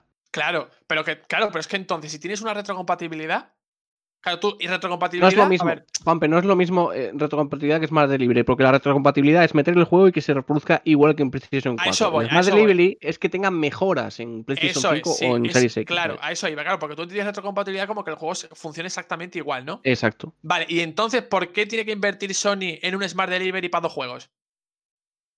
Pregunto. Eh, yo, yo lo digo en relación a que Sony se ha dado cuenta de que siempre va un paso por detrás. O sea, porque la retrocompatibilidad no la quería meter, la ha tenido que meter porque mm, ha visto que en, que en One ha funcionado de puta madre y que si no en Series X lo van a comer. Y yo creo que el Smart Delivery es una. A ver, tam- también te doy la razón en que el Smart Delivery es una opción para ¿cuánto? Tres años, como mucho, porque los juegos dejarán de salir en, en la actual generación. Ya no- Ojo, ya no se tendría ojo, por, lo menos, por lo menos es lo que, como yo lo veo, ¿eh? Como yo lo veo. Porque a lo mejor Microsoft dice, no, no, no, no. Todos nuestros juegos van a tener Smart Delivery. Porque nosotros vamos a seguir sacando juegos para Xbox One. Eso es una estrategia válida. Que pueda ser, que le pueda salir mejor o peor. Pero ciertamente, a mí el Smart Delivery me, me suena a, a- a- a lo que habéis dicho, ¿no? A una puerta mucho más ancha de entrada a la nueva generación de consolas. Pero llegará un punto en ¿eh? el que. Claro, Es que es, pe- es peligroso porque imagínate que la gente dice, bueno, Smart Delivery y tal, yo mm, sigo tirando con mi Xbox One y cuando la Series X baje de precio me la compro. claro. Esto es que tú- peligroso es de cara a salida, sí, sí. Claro, yo, yo quiero decir, yo quiero decirte que esto, que claro, que como jugador nos viene de puta madre. Si yo, si yo lo entiendo, pero yo, yo lo que expongo es la. O intento exponer, o intento imaginar, que yo no soy portavoz de nadie. Es la visión desde el otro lado. Es decir, oye, ¿por qué, ¿por qué Sony tendría que ir a rebufo de Microsoft y poner un Smart Delivery? A lo mejor ellos están pensando en esto que estamos hablando nosotros y dices, oye, pues a lo mejor no, es un Smart Delivery como tal, tienen otra estrategia. Pero ¿por qué vamos a tener que plantear nosotros esto si se va a acabar en año y medio, dos años, esto ya no vale? Y menos cuando nosotros tenemos de los más potentes que, nos pueden funcionar para Smart Delivery, estos dos. Porque la gente no se compra nuestras consolas por los, por los juegos de terceros, eso es una realidad. Y, por ejemplo, entre, entre las cosas que tiene que, que precisamente Microsoft parte con cierta desventaja en esta, en esta generación y tiene que hacer todo lo posible y tiene que invertir todo lo posible en hacerla lo más accesible posible. Muchos es simples están saliendo. Es que, claro. es que, es que también eh, hay que tener en cuenta cuántos terceros van a apoyar a, a Microsoft, porque de momento han salido eh, Cyberpunk y Assassin's Creed Valhalla como, como juegos con Smart Delivery, pero ¿cuánto le va a durar eso? ¿Cuánto apoyo va a tener? O sea, es que al final depende mucho también de terceros, porque sí, todos los exclusivos de Series X al principio igual tienen, tienen Smart Delivery, que ojo, luego lo comentaremos, pero de Medium, que fue uno de los juegos que se, que se presentó en el Inside, no va a salir en Xbox One, con lo cual Smart Delivery ahí no. que, no- es que, es que creo que creo- yo no lo sé porque creo que la información estaba un poquito mal presentada en el Inside. No sé si Sí, estáis de acuerdo conmigo, porque realmente todo lo que la, pre- la presentación empezó diciendo que todos los juegos estaban, iban a estar optimizados para Xbox Series X. Es decir, Sí. que ninguno era exclusivo de, de la nueva generación de consolas. De Microsoft, quiero decir. Por lo tanto, eh, esto ya se lo he comentado, de hecho, a Elisa antes fuera de micro al principio. eh, creo que eh, ellos parten de una, de una posición muy, muy completamente distinta. ¿Sabes? Y de hecho, tú llegará un punto en el que obviamente las desarrolladoras de terceros desarrollarán exclusivamente para la nueva generación. Dirán, a mí Sí. qué coño me importa ya Xbox One X. Quien la tenga, pues que a ver, yo qué qué te diga. Yo es ya que eso lo, que- lo hemos vivido en todas las generaciones. Al final conviven durante cierto tiempo, pero luego mueren. O sea, es que eso es así. Y lo mismo con PlayStation 4, ¿eh? Ojo, llegaron por mí sí, sí, sí, PlayStation sí, 4 obviamente. Me suda los cojones. Sí, sí, sí, completamente. Y por eso decía que el Smart Delivery puede ser una buena estrategia, pero a corto plazo. O sea, ¿cuánto puede durar? Dos, tres años como mucho, que es lo que convivirán las consolas. El- luego ya no tiene ningún sentido. Luego lo pueden hacer con sus juegos, obviamente. Ellos con sus juegos pueden hacer lo que quieran, que de hecho lo van a hacer con, con Halo, porque va a ser. eh, eh, no, bueno, no, no sé si Halo tendrá Smart Delivery, que seguramente, pero va a ser de Xbox One y de, y de Series X. Ellos con sus juegos, obviamente, pueden hacer lo que quieran. Pero cuando tienen, cuando son los terceros los que deciden si se, a- si se adhieren a, esa, a ese sistema, pues claro, te puede salir muy bien o te puede salir muy mal. Porque yo tengo que. Yo repito lo que dije cuando el Game Pass eh, ¿cuánto dinero habrá chinchado en Microsoft para que Cyberpunk 2077 tenga Smart Delivery? Que eso es un dineral, ¿eh? Que no estamos hablando de. Mira, esto lo comentaba yo en la cobertura del Inside del otro día, que Eli lo puede corroborar, que estaba presente. Em, yo lo del Game Pass lo veo una estrategia cojonuda, pero en algún momento Microsoft se deberá plantear subirle el precio, porque dicen que Halo Infinite es el juego más caro de la historia de, de los videojuegos. No sé cuánto habrá costado, pero, pero, pero, pero bueno, en fin. Eh, ahora mismo Game Pass tiene 10 millones de suscriptores. ¿Cuánto dinero le sacas a esa gente al año? Eh, ¿Y cuánto te ha costado desarrollar? ¿Te merece la pena realmente? O sea, ¿le sacas beneficio? Eh, Es la, la gran pregunta. O sea, no sé, no sé cuánto tardará Microsoft en aumentar la tarifa. Yo se lo planteé y creo que ya podemos cerrar la noticia para no. O Sí. yo por lo menos yo ya no voy a decir. Sí, sí, nada yo más. tampoco. sí, sí. Em, eso lo dije yo hace unos, hace unos, hace unas semanas cuando debatimos esto. Claro, porque dice, tú como jugador lo ves de puta madre. Oye, Halo Infinite en el Pass, no, yo estoy pagando el Pass por un euro y tengo, eh, tengo el juego nuevo en, en Pass, claro. Pero entonces lo que estamos, lo que estamos hablando es que Microsoft está eh, de- derrochando una cantidad de dinero brutal que en algún punto le pasará factura. Y dirá, oye, a lo mejor ya no nos, ya no nos compensa poner estos juegos que valen un dineral en Game Pass y luego, cuando, eso, cuando esa situación ya no se pueda sostener, el Game Pass pasa a costar que, voy a poner una cifra random, ¿vale? 12 euros al mes. Y va a decir el mundo, toma, te voy a pagar yo 12 euros al mes cuando lo he estado jugando por uno. Y cuando he dicho toma, he hecho una peineta, por si... para dar énfasis. Gracias por la apreciación. Seguro que los oyentes lo, lo valoran mucho. Toma, Jeroma. En fin, pues sí. eh, es, un tema también que da para, para un buen debate, pero vamos a dejar de aquí de momento. Cuando, cuando Sony haga su presentación y sepamos todos los detalles, pues probablemente podemos debatir con más, eh, con más conocimiento sobre el Smart Delivery y todos estos detalles. Vamos a un asunto que a mí me ha mm, provocado cierto nerviosismo y, y un poco de enfado, porque es que la Madrid Games Week se ha confirmado para su celebración del próximo 9 al 12 de octubre y yo no entiendo nada. Pues así es, a esta noticia yo le llamo, bueno, esa es tu opinión. Le, he cambiado el título aquí dentro del guion de, a bueno, esa es tu opinión. Y es que la organización de Madrid Games Week anuncia las fechas oficiales en las que se celebrará el evento del videojuego para este 2020. No sé en qué realidad está viviendo esta gente, pero bueno. Las fechas seleccionadas para que el IFEMA abra las puertas a cientos de, cientos de jugadores, voy a poner el contexto por si alguien se le ha olvidado, en plena pandemia, será entre el 9 y el 12 de octubre de este año. De esta forma lo comunican los responsables del evento a través de su cuenta oficial de Twitter y han compartido el clip de IFEMA mostrando un mensaje esperanzador para recuperar la normalidad, normalidad entendida como la, eh, vida cotidiana antes de la pandemia, donde comparten el clip de IFEMA mostrando un mensaje esperanzador para recuperar la normalidad y entendamos por normalidad la vida cotidiana de antes de la pandemia. Por el momento se desconoce el programa de eventos de la feria, pero solo el hecho de anunciar el evento en plena crisis nos ha impactado mucho y tenemos serias dudas y bastante escepti- escepticismo ante la celebración de esta feria. Y sobre todo después de ver cómo ferias como la E3 o la Gamescom han tenido que recular y cancelar sus eventos. En el caso del E3 tenemos una alternativa digital como la Summer Game Fest, que lo comentamos en el programa anterior, y la Gamescom de, de 2020 se celebrará de forma digi- digital. Por eso nos ha llevado muchísima la atención que la Madrid Games Week haya decidido celebrar este evento. No sé si se han equivocado de fecha en cuanto al año y querían pensarlo para 2022 o tienen una perspectiva muy optimista de cara a este otoño. Porque además, eh, según lo que sabemos y demás, es cierto que puede haber un bajón de, la pandemia en verano, porque con altas temperaturas no es fácil que el virus sobreviva, pero en otoño ya nos estamos metiendo en las épocas en las que el virus puede subir. Y me parece una locura eh, eh, planificar un evento de esta magnitud con tan poca antelación. Si ni siquiera sabemos, si ni siquiera hemos salido de la fase de la fase cero en, Ma- en Madrid, ¿cómo estáis pensando, señores, en organizar una feria de, jugadores de cara a otoño?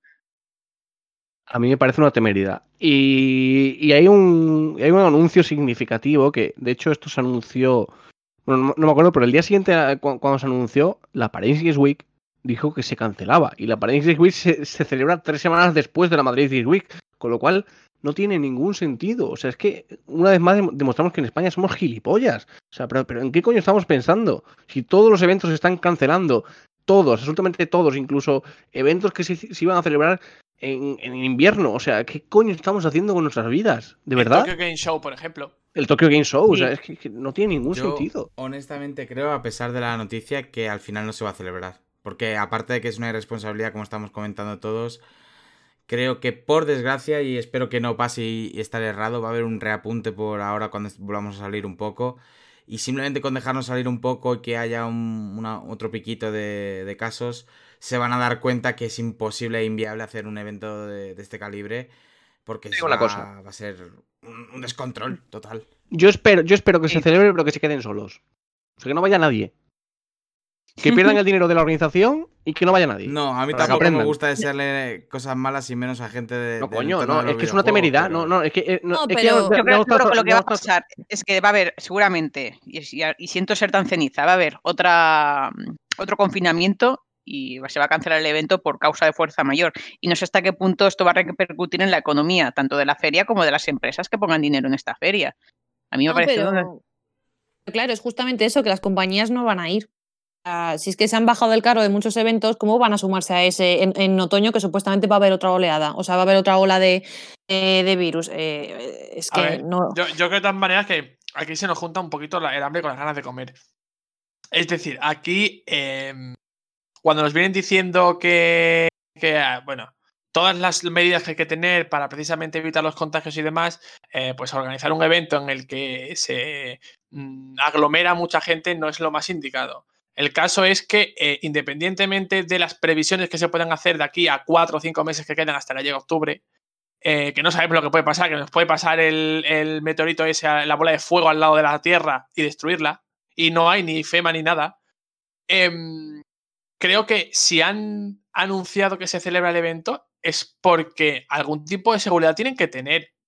Creo yo, de cualquier tipo. Es decir, pues las empresas les han dicho que sí, o el ayuntamiento les ha dicho que sí. Yo que sé, algún tipo de asesoramiento tienen que tener más allá de decir, pues aquí mis cojones morenos y se hace el, el evento. Otra cosa es que luego, llegado el, el mes de octubre, eh, precisamente porque se hayan echado atrás diferentes compañías, decidan no hacerlo. Pero hay que tener en cuenta que además de las aglomeraciones que se puedan hacer y que tendrían que tener un control de aforo brutal, eh, pues en las ferias de este tipo se prueban juegos. Hay que tocar mandos, hay que coger cascos, eh, y eso también lo tendrían que llevar en un control tan, tan, tan, tan eh, minucioso que a mí me extraña que se hiciera. ¿Vale? Y luego, están los, y luego están los stands, en los que también se tocan cosas, en los que también se, se intercambian, eh, se, bueno, se acerca gente a hablar con otras personas y, y yo creo que no se podría hacer eh, de manera normal. Sí, y de hecho iba a abrir otro, iba a abrir otro melón que yo lo llevo pensando hace tiempo, incluso antes de la pandemia. A mí me parece muy poco higiénico, y esto en general en todas las ferias, las ferias de probar juegos en las que te, te dan los mandos y los cascos, por los que pasan 50.000 personas y nadie los limpia. Y a lo mejor soy muy tiquismiquis, pero yo ya lo pensaba No, esto. que lo- no. Luego yo, ay, dime. No, que, que tienes completamente toda la razón, pero no nos acordamos de eso hasta que no nos viene una pandemia y nos podemos contagiar Exacto. de algo, ¿eh? O sea yo, que- yo- yo me- yo- yo he tocado mandos y me he puesto cascos alegremente, pero en el fondo pensaba, dice, ostras, es que yo no sé, ya, un, un nivel menos, ya, ya ni pensando en pandemia, digo, yo qué sé si el tío que, se ha- que ha tocado este mando no se ha lavado las manos. o a ver si, higiene, higiene, higiene, higiene, o sea, a, a ver si tiene piojos el que se ha puesto el casco también. Claro, por eso te digo que muchas veces tú piensas, hostia, una pandemia, hoy me voy a contagiar. Digo, si es que tranquilo, si es que tú vas a un evento normal, sin pandemia ni nada, y puedes coger lo más grande. En los Sí. baños, mismamente, como no tengas cuidado. Ahí está. Y creo que, por otro lado, yo creo que esta pandemia también ha servido para tomar conciencia de ciertas prácticas que hacemos de manera habitual y un poco, digamos, entre comillas, temerarias desde el punto de vista de salud, por ejemplo, pues meternos en una feria y tocar mandos por los que han pasado 50.000 personas y ponernos cascos por los que han pasado 50.000 personas. Eh, actitudes sociales como darse dos besos con alguien, incluso a sabiendas de que estás constipado, que solo, eso lo he vivido más de una vez, que digo, para, si sabes que estás resfriado, ¿para qué me estás dando besos? Y demás. Yo creo que sí, eh, sí, que es cierto que si se vuelven a hacer eventos, yo creo que va a haber un cambio en cómo las medidas de higiene y todo. Aplicado a Madrid Games Week, creo que al menos el mínimo será un control de aforo. eh, será control de aforo, que todo el mundo lleve mascarilla, esto hasta que no encontremos una vacuna. Y aún así, después de encontrar una vacuna, yo creo que se van a normalizar medidas de higiene como al menos una, una toallita para limpiar los mandos y- y los cascos. Volviendo al tema del que estábamos hablando, que es la celebración de la Madrid Games Week, yo creo que es muy, muy temerario anunciar esto cuando todavía ni siquiera hemos pasado de la fase cero. No sé si es porque por agenda o por acuerdos con las empresas tienen que tienen que cerrar algún acuerdo para decir sí, vamos a anunciar la feria, pero es que me parece un tiro en el pie. Yo creo que de cara a octubre nos vamos a volver a encerrar, no vamos a tener ni feria a menos que den un giro y hagan una, un, pues un giro online en el que te den alguna clave, una demo y, y den claves y demos y demás. Es lo único que se me ocurre así para sustituir la feria física. Creo que esas medidas higiénicas de las que habláis en dos años se os han olvidado, porque la En humanidad ha dos demostrado... años, en dos años. O menos, En- o en menos. meses. O sea, eh, porque la humanidad ha demostrado que, que no nos importa tropezar 800 veces con la misma piedra y no vamos a aprender nada de todo esto. Así que, eh, en fin, yo espero y deseo que la Madrid This Week este año no se celebre, como no se, se debería celebrar ningún evento, y que en 2021 la cosa esté más normalizada, que tengamos una vacuna y podamos seguir nuestras vidas normales hasta que llegue otro bicho de estos y nos joda la vida de nuevo.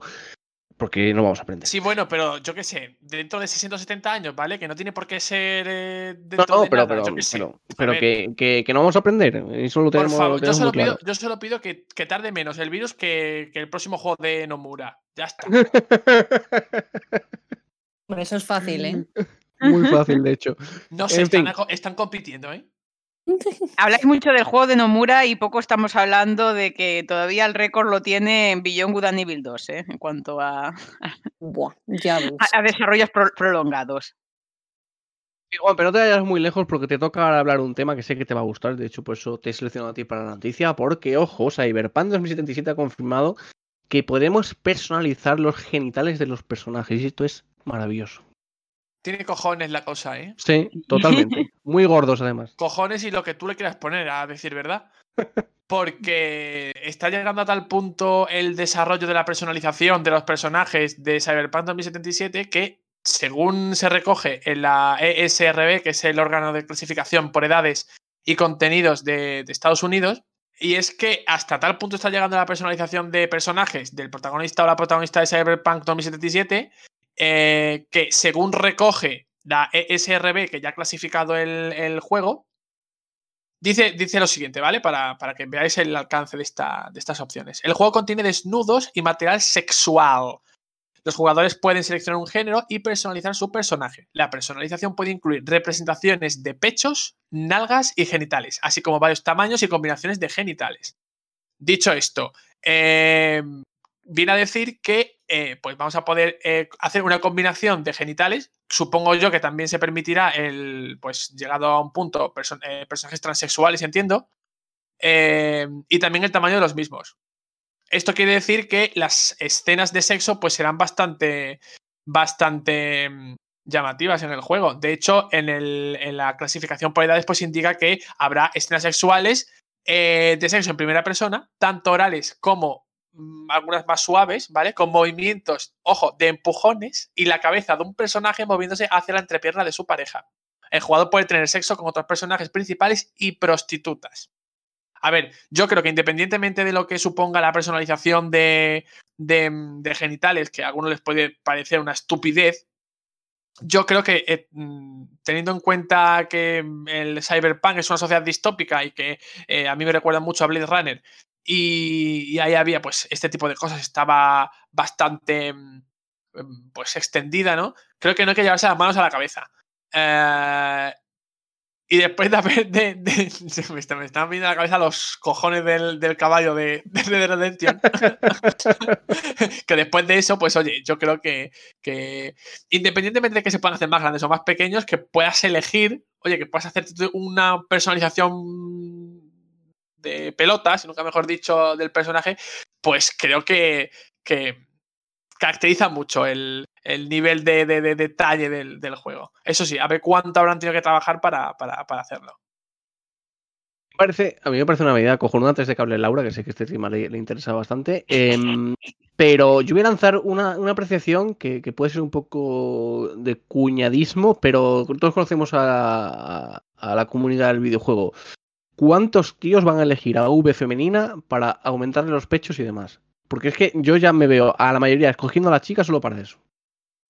Sí, y a mí, además, el tema que habéis hablado de los genitales, a mí me recuerda al Conan, era el Conan, ¿no? Que podías, sí, sí, sí, sí. el Conan que podías un podías ponerte un señor, un, se- un señor cimbrel matutino con la forma de un pepino, con de tamaño, mm, de tamaño como el, co- co- como el tren de Madrid, quiero decir. Y la, mm, también me ha hecho pensar eso de, cuánto se van a coger a la muchacha, jiji, jaja, para ponerle uno, una- unas tetas tamaño de, de Dora Life. Por otro lado, la personalización de los genitales y demás, yo creo que entra bastante en lo que es la, lo, lo- lo- lo que es la sintonía de un mundo cyberpunk. Y además, con todos los implantes y demás, yo estaba viendo en internet que había peticiones de cosas muy burras. Por ejemplo, ponerte tres, tres rabos directamente, o, sea, o tentáculos como, como órgano sexual. También he visto peticiones de vaginas dentadas. Yo creo que estas burradas también se van a dar bastante. Sobre las escenas de sexo, a mí me parece, ¿sabéis? Es un tema que sabéis que, que que he investigado bastante sobre ello, de cómo se refleja el sexo en los videojuegos. Y a mí me parece interesante a ver cómo va a tratar CD Projekt pues esas escenas eróticas y cómo va, cómo va a hacer que el, ju- el jugador se, se sumerja en ellas. Y creo que además, eh, donde lo que es un mundo, en un mundo cyberpunk, hemos visto también en cine, en literatura, cómo se ha reconfigurado la- las relaciones sexuales y todo, a través de las, hemos visto mundos en las que, en las que hay relaciones sexuales a través de VR con bastante, con bastante realismo, eh, cómo las prótesis pueden entrar en juego en nuevas prácticas sexuales, eh, explorar un poco más lo que es la, la identidad de cada, eh, sexual de cada persona. Y creo que ahí puede, y creo que ahí CD Projekt pues, tiene mucho que explorar y, mucho, y mucha creatividad por, por traer. Voy a lanzar una, una pregunta. Em, ¿Tiene mucho sentido este tipo de personalización teniendo en cuenta que es un juego en primera persona? Pues yo creo que será por eso, porque si hay escenas sexuales de las que tienes, estás en primera persona, que hay, como dice Juan, empujones y demás, no sé hasta qué punto, por ejemplo, si te pones tres penes, pues que igual que, entre, que, que tengas una pareja y la puedas penetrar por varios lados, por ejemplo. Ya te digo, a más de uno, vamos, va a ser la fantasía de A su ver, vida, ¿eh? si hacen sí, escenas sí. sexuales en primera persona. o Yo sea, creo, vamos. yo creo que yo creo que las escenas sexuales pues se irán a tercera persona, ¿no? Es decir, eh, Ah, mm, bueno, si decía empujón, bueno, Claro, yo, pero a ver, yo- em- yo me estoy imaginando en primera, pero a ver, pueden ser empujones, pero pueden ser diferentes empujones. No, no, ¿no? no, Si, ya, si ya han, han insistido tanto con primera persona, que no lo cambien a tercera. ¿eh? Que se quede No, todo a ver, primera. también te digo, me da exactamente igual. Es decir, Tú lo que no quieres es, es empujar. No, no, que no es, que no es algo, que no es algo que me, que me mm, preocupe, no es algo que me vaya a dejar ya. sin dormir. Es decir, pues si es en primera, pues es en primera, pues si es en tercera, es en tercera. El juego es, el juego es todo, es un aspecto más. No, es, no hay que elevarlo a, a- ni a oh, qué maravilla, qué obra maestra, ni oh, que vaya mierda. Es un juego más, es un aspecto más del juego. Ya está. Lo puedes. ¿Te quieres poner una 120 de pecho? Pues te lo pones. ¿Te va a costar la misma vida caminar? Que eso tendría que estar hecho así. Pero, pero bueno. Y si tienes los cojones de un caballo, pues también te va a costar caminar. O sea que eso tendría que estar reflejado en si alguno se le va la pinza y se quiere poner en plan Pamela Anderson en los vigilantes de la playa. Yo, yo lo dec- yo lo decía porque esto es como la personalización de Dark Souls, ¿no? Al fin y al cabo llevas armadura. eh, ¿Qué más da? La personalización. Pues, bueno, yo creo que más bien es la personalización es como una manera de, como una forma in- inmersiva más. De hecho, ha, pues- ha comentado Laura una cosa muy interesante. Porque, claro, el, en Cyberpunk, una de las cosas que están a la orden del día son las prótesis. ¿No? Sí, Sí, Porque no podría haber prótesis para los genitales. probablemente las haya. Eh, Seguramente eso, las eso haya. Eso, sería, eso sí que sería darle un toque eh, muy coherente al, ecosi- al, al ecosistema de, de Cyberpunk, ¿no? Es decir, pues tú, te- vale, te has puesto 5 metros de pene, estás así de mal de la cabeza. Em, La pues, manguera. Claro, eh, yo, qué sé, vas, eh, te llaman, te llaman de los bomberos de, de Night City para ayudarles. Yo qué sé, pero llega un punto en que puedes decir, puedes estar descontento con tu, con tu aspecto, que es lo que tienen las, las eh, sociedades distópicas, ¿no? O lo que tienen las, la- ese tipo de prótesis lo que refleja es que las inseguridades que tiene eh, una persona y se las quiere modificar. Es una cirugía estética a lo bestia. Bueno, pues tú puedes decir, oye, pues si yo mm, quiero tener solo un pecho, pues una prótesis. O, o como has dicho, o como ha dicho Juan, lo de los tres penes, ¿no? Pues a lo mejor, no, a lo mejor no tres. ¿eh? Ha sido Laura. O Laura. eh, quiero tener tres penes. Pues oye, a lo mejor habría una posibilidad. No te voy a decir que tenga la posibilidad de ponerte ocho penes, pero sí que ofreciesen ese tipo de, de, mm, características a lo desafío total, que también es un poquito eh, distópico y oye, puede darle un toque bastante, bastante interesante al juego. Ver en qué queda todo este asunto de la personalización de genitales de Cyberpunk 2077, pero de- desde luego es algo curioso y que seguro que va a dar mucho juego cuando el título llegue en el próximo mes de septiembre. que también digo con una- Ay, voy a decir una cosa, digo, estamos hablando de la personalización de genitales, pero los pechos no entran como genitales, aunque sí creo que la personalización del resto del cuerpo sí que va a entrar dentro de lo que es la edición de personaje. Eh, según la descripción de la SRB, nalgas Entran y los pechos, ¿eh? Sí, sí, sí. sí. O sea, Es vale, decir, vale. vas a nada po- que te vas a pechos. poder hacer, te vas a poder hacer a V Kardashian. Uh. En fin, como decía, vamos con otro título que está más cercano, ya que tenemos la fecha definitiva, 19 de junio, de Last of Us Parte 2. Sabemos que salió ese estupendo trailer narrativo, porque queremos darle algo más de contexto, con unas declaraciones que han asegurado que no será necesario matar a los perros si no quieres en el juego. En esta, en esta noticia, en esta noticia sería para decir, ea, para una vez que mata a un perro me llaman mata perro. Es que lo que iba a decir con esto es que me encanta, vamos, ya que decir lo de los dramitas, me encanta la gente con toda esta mierda sacando de contexto cualquier cosa, ¿vale? Pues sí. Porque es que es, este es un tema que me cansa mucho. Y, y ahora en este en concreto es tirar piedras sobre mi propio tejado, porque se refiere a la prensa, ¿no? Pero me cansa mucho la gente que malmete con- encima con cosas que, que- que no son verdad.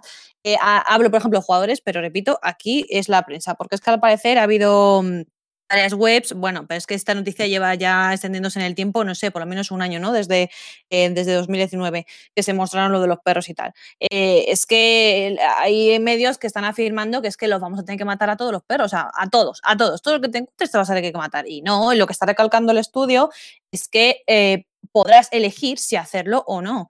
Porque es que lo que están vendiendo con The of Us 2 en ese sentido es que podrás encarar problemas de diferentes maneras. Y si te encuentras un perro, pues o le matas o, o no sé qué otras opciones em, ofrecerán, porque en fin, si es un perro rabioso y enemigo, pues yo qué sé, no te dará mucha opción, ¿no? Pero que te van a ofrecer diferentes maneras de hacerlo para que no tengas que matarlo si no quieres. Entonces, a mí esto de que estén em, eh, todo el rato los medios diciendo que sí, que sí, que vamos a tener que matar, es que son ganas de malmeter o de no interpretar bien o no sé, no sé. Y, es, repito, tirar piedras sobre el propio tejado, ¿no? Pero es que, joder, que ganas de, de- no informarse, porque es que esto ya no se puede de otra manera. Cuando esto está diciendo, no, solo si, si eliges matar, los tendrás que matar, si no, no, tienes la opción de no hacerlo.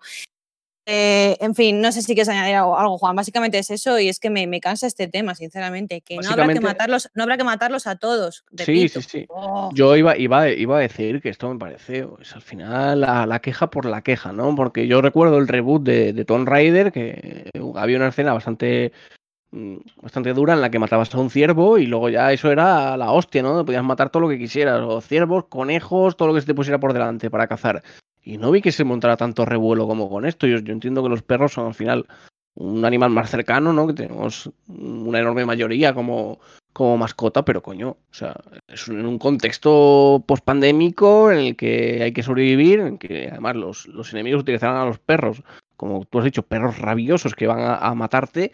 Y yo creo que es un sistema de defensa sin más. Yo, yo entiendo a Naughty Dog que haya salido a decir, oye, no es necesario matar a los perros si no quieres, por todo el revuelo que se ha causado, ¿no? Pero tampoco he visto a nadie quejarse en otros juegos porque se maten perros por, por- por necesidad. O sea, sí, los perros de Resident Evil son, están infectados, pero al fin y al cabo son perros, ¿no? Y no he visto a, a nadie quejarse porque haya que matarlos. O sea, Uy, no sé. había- te, a había entendido, te había entendido, son puerros. Y digo, Son puerros, sí, son puerros. Perros de Farfetch. Yo te digo, a mí personalmente me duele en el alma tener que matar animales. Ya me veo ya en el Witcher matar a los pobres lobos. En el Resident Evil me daba penita a los perros porque digo, pobre el, Doberman este, al, al final lo acabas haciendo, ¿no? Porque acabas entrando en el juego y tal, pero sí que dices, ay, no, que el Doberman me da mucha pena. No, Que, pero bueno, eso, eso es otro melón, porque los perros del Resident ¿por qué siempre son Doberman? Supongo Pero porque es como un pelo. Porque- son no- no- La raza dominante en Raccoon City. A ver, porque son, ah, son PPPs. Sí, luego supongo que no será lo mismo ponerte a un chihuahua Claro. zombie, pero Claro, es que eso estaba pensando. En una de las películas sí que hay un caniche. Ah, no, me estoy yendo de película. No, calla, me estaba yendo a una de Blade. Este Buah, estás, calla, estás yendo a Chihuahua en Beverly Hills. No, me estaba Bueno, yendo la- a un, can- a un caniche de Blade que, que sí que abría la boca y era como un vampiro. Guau, guau, se me ha ido la pinza. Voy a hacer eso. Que sigue, Laura. sí, que es lo que estaba diciendo, que sí, que bueno, que también es, es pues sí, entiendo que hay gente que le pueda repar la- dentro de la inmersión del juego dice, jolín, qué pena, pues uy, con lo que me gustan los perros, ¿por qué tengo que matar a un perro y demás? Pero no creo que la queja sea en plan de, Dios mío, voy a, no voy a comprar el juego porque hay que matar perros. Por otro lado, también se agradece que The Last of Us te permita no matar a los perritos. Y igualmente, yo creo, no, bueno, sí, a los humanos habrá que matarlo. Estaba pensando, digo, sí, porque The Last of Us favorece bastante el sigilo, digo, pero sí. eh, es un, el sigilo de Last of Us es te mato, mato a la gente silenciosamente de uno en uno. O, o no, porque yo he estado rejugando el 1 Bueno, y me he ido a Granada limpia con, con los botes estos llenos. Bueno, eso- y, de, y de todos modos, Sí, y los cócteles, los molotov estos, o sea, es que he ido a veces que... mi, mi técnica de sigilo es el elefante de la cacharrería. Y luego, además, no es lo mismo que tengas que matar a personas que son malvadas, que a lo mejor que dentro del juego, pues, eh, pues Eli tiene que matar a estas personas por justificación de la historia, por- y que no que tengas que matar a un perro que ya ves tú, que lo único que hace el perro, que, que la que, que culpa tiene el perro de que te haya, de, de los motivos de venganza de Eli, digamos. presuponiendo que Ellie tenga En, motivos de en- en de gameplay, cuando, cuando salió esto de los perros en gameplay, yo vi que el perro se lanzaba al cuello de Eli. O sea, Sí, pero claro, final, ¿qué va a hacer? tú puedes entender, dice, vale, el, pe- el perro está maestrado por su dueño, pero el dueño es el que tiene la mala idea de haber hecho la cosa que hace que Eli tenga su historia de venganza. ¿Sabes lo que te quiero decir? Sí, el sí, perro sí. no está elucubrando, oh Dios mío, voy a matar a esta persona que Eli quiere un montón, presuponiendo aquí le- de, de que vaya de Last of Us 2, voy a hacer esto para hacer daño a Eli. No, el perro no hace eso, el perro estaba maestrado por el dueño. Bueno, igualmente que matas a, lo- a los lobos salvajes de Witcher porque son salvajes o a los perros salvajes de, de Fallout, pues igual. Ya no... Veo, veo a Melos muy callado y yo supongo que es por el tiempo que se nos está yendo un poco la actualidad. Pero Ay. Melos, habla un poquito y cuéntame qué te pareció ese tráiler narrativo de Last of Us. No, sinceramente, aparte de que he dicho que no iba a pisar a nadie, es que tengo una unpopular opinión con esto de los perros y, y no sabía si decirla o no. Dila, dila. Y es que los videojuegos matamos personas, conjuramos invocaciones y son cosas que yo jamás haría en la vida real. Las mágicas, evidentemente, pero las que sí podría hacer tampoco. Entonces, si en un juego me toca matar a un perro por tema trama, por tema tal, sinceramente yo, no por parecer aquí un desalmado, mm, me da completamente igual. Quiero decir, sé que son datos y yo quiero pasar por ese camino y si hay un perro le pego un tiro, pero eso es algo que jamás me plantearía hacer en la vida real. Entonces, no entiendo el drama de liar tanto revuelo cuando en un videojuego mismamente en Last of Us apuñalamos, desangramos, bot- tiramos botellas, cócteles molotov, no sé qué, a, a humanos, o sea, no solo a los zombies, ¿sabes? Y muchos de ellos podemos pensar, no, no es que son malvados para sentirnos bien con nuestra conciencia, pero a lo mejor mucha gente de la que nos encontramos está ahí con un arma y tal, pero es un tío de puta madre que está en el puto apocalipsis este y está Algo ahí. Entonces, Que es algo que destaca mucho Naughty Dog, ¿no? Que al final el mal y el bien tienen muchos matices y que es algo que, que quiere expresar también en The Last of Us, con lo Claro, cual. entonces, quiero decir, es que es eso, no, yo es que no me, no me pongo en la piel tan sensitiva de, de que me dé tanta pena porque soy consciente en todo momento de que es un videojuego y me da completamente igual. Y respecto al tráiler narrativo, si no puedo entrar en spoilers, solo te diré que, madre mía. Madre No, mía. pero a ver, yo, a ver, yo creo que a lo mejor que no, a ver, yo creo que lo de, ay, lo de los perros, o sea, al final acabas entrando y lo acabas haciendo, pero es cierto que, que en, los, videojuegos a veces se nos ponen mecánicas que se nos pueden hacer incómodas y forma parte también de lo que es el propio videojuego. Y de las tofas en parte va de la supervivencia y de, jolín, que tengo que matar a otras personas para sobrevivir porque es o mi vida o la de ellos en cierto momento. Sí, pero, pero por eso te digo, Laura, quiero decir, eh, yo no es que aprecie menos la, la vida humana que la de un animal, pero tampoco soy de esta gente que dice, antes los animales que las personas. O sea, si a mí me da pena matar a un perro, también me debe dar un montón de pena matar a una persona. Y en el sofás Sí, estás pero aquí- matando aquí- aquí- como un sí, pero carnicero, ¿sabes? Sí, pero aquí la- el de, al- menos la diferencia que se, que se te plantea es que, vale, pues esta persona es la que me. Esta persona es la que me ha matado a esta persona que yo quiero mucho y entonces sí que tengo motivos de venganza hacia ella. Pero Sí, el pero perro no que los sabe que- otros 75 que mato por el camino, que solo te los cruzan, ¿no? Bueno, eh, decir, bueno, en, realidad rollo, pero lo- bueno. los, los que matas tú en el Last of Us no es porque, Dios mío, soy una persona cruel y voy a matar gente, es porque tienes una motivación detrás de supervivencia y de venganza. Bueno, vamos a, va a dejarlo por aquí, que yo creo que hemos dejado el punto. Así que no. sí. Sí, sí.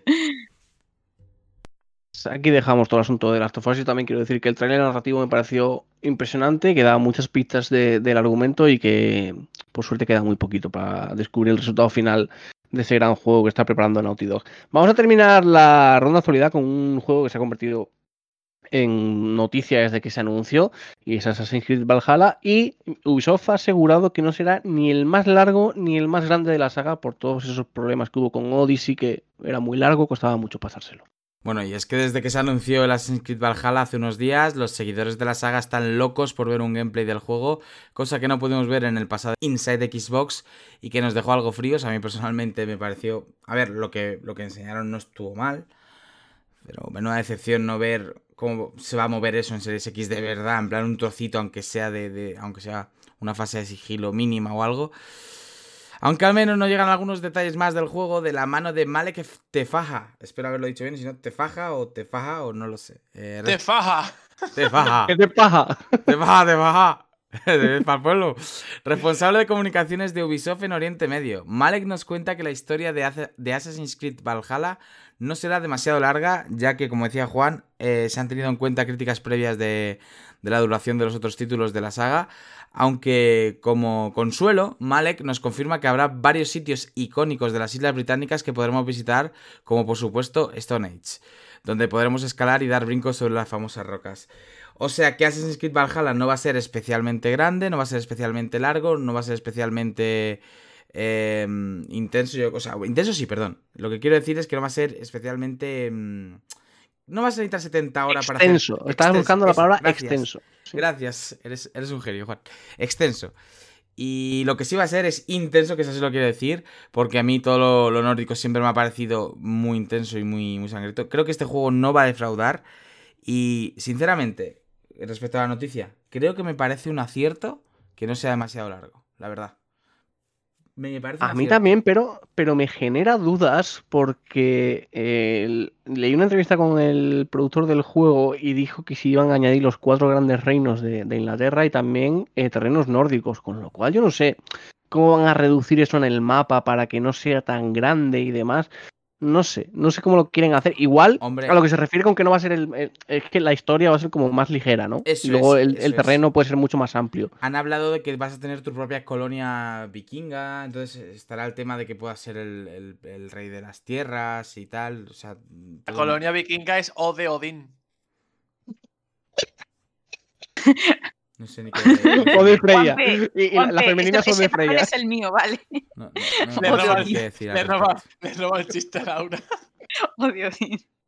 El caso es que yo creo que te vas a poder tirar por ahí a la hora en la que quieras, alargar tus horas de juego de Valhalla y disfrutar más de la experiencia por las colonias, por, por el, no sé, tener tus propios hombres, tus propias tierras y tal. y- Pero a la hora de jugar la historia principal creo que es ahí donde se van a, a poner más escasos.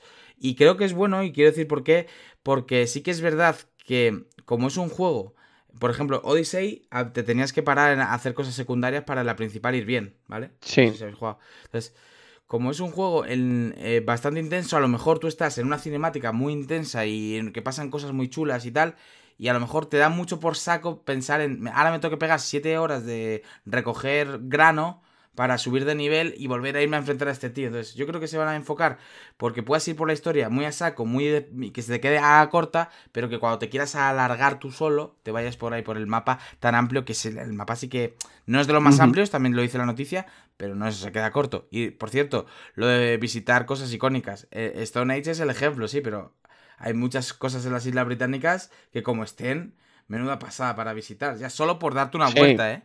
O sea que... Yo solo dos apuntes. Uno es que la palabra, la palabra intenso te ha gustado mucho, lo has repetido como siete veces en el discurso. Y la segunda es que es cierto que Odyssey en, en la historia principal se hacía larguete, ¿eh? Se hacía a veces un poco tedioso, con lo cual yo creo que es buena decisión. Que hagan un juego más ligero en lo que es historia principal, pero que la cuenten bien.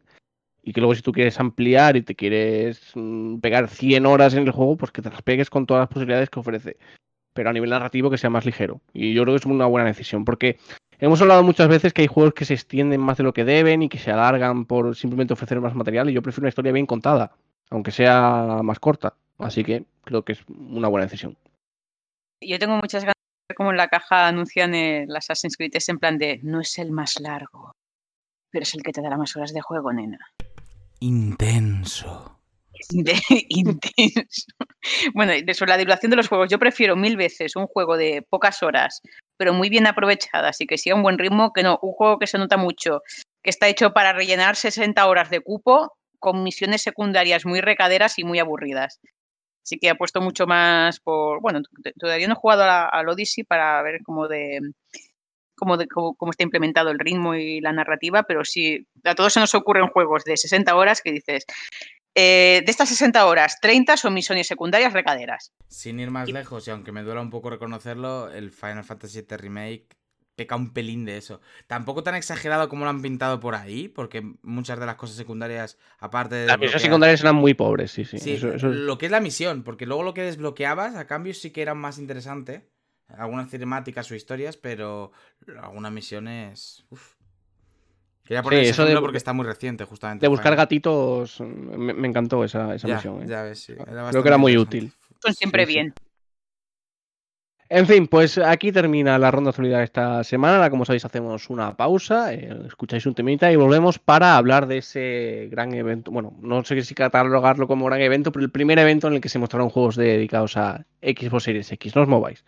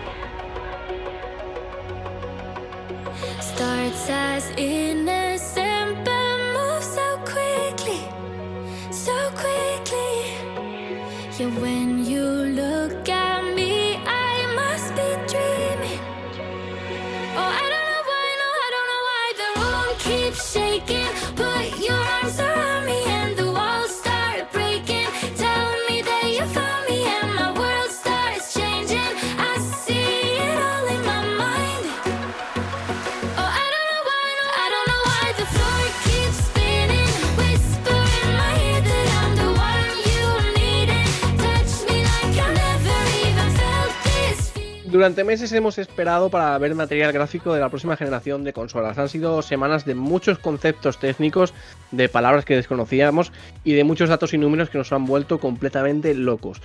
Pero lo que faltaba era, ver juegos. Y eso es lo que se mostró en el evento Inside Xbox 2020, donde se dieron a conocer las primeras novedades de third party dedicadas a Xbox Series X. Y además ya tenemos la certeza de que cada mes habrá noticias de la nueva consola y en julio llegarán todos los first party.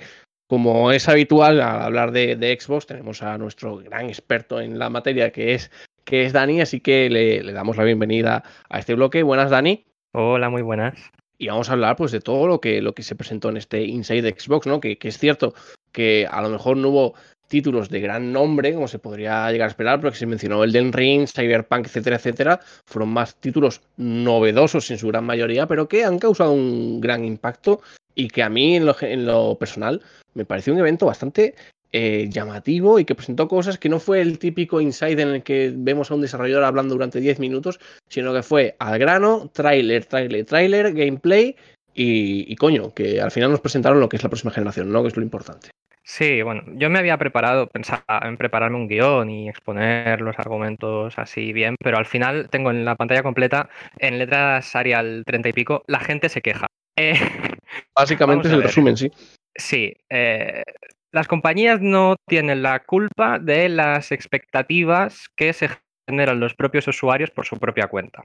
En- partiendo de esa base, eh, yo habría esperado más. O sea, no me pareció mal el, el insight, más si, si eres seguidor de los insights que suelen hacer, fue de los mejores. O sea, los insights suelen ser algo más de ir por casa, de enseñar cosas más relacionadas con el mes a mes de Xbox, con juegos que van a salir en Game Pass, con novedades de ID de Xbox, o sea, los juegos más independientes, no lo que vimos, porque aunque vimos juegos así, eran juegos de que tenían presupuesto detrás, a lo mejor no un triple A, pero sí un A, como las pilas casi. O sea, entonces, em, estuvo bien el Insight Xbox. Mm, habríamos, lo habríamos gozado más con juegos como Cyberpunk, Elden Ring, obviamente.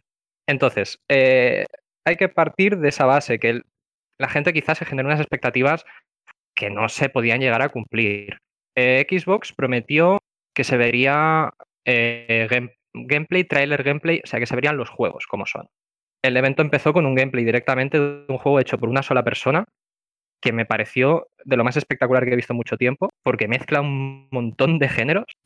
Y, digo, pero, pero, pero, ¿qué era esto? O sea, lo estábamos viendo en directo con Juan, cubriendo el evento, y a los que estábamos ahí nos, dejó alucinados. O sea, tiene muy buena pinta y eso era gameplay puro y duro. Y luego, pues sí que se mezcló, cierto es, trailers con imágenes in-game, que es, es como se debería ver. Es como ver una cinemática del juego, o sea, como ver una escena con el motor del juego mientras juegas. Mm, O sea, no me voy a quejar. Que habría agradecido si nos enseñan 20 minutos de Assassin's Creed Valhalla eh, de gameplay puro y duro, sí, pero no sé, o sea, quizá la gente, el marketing, pero no entiendo por qué la, gente se queja.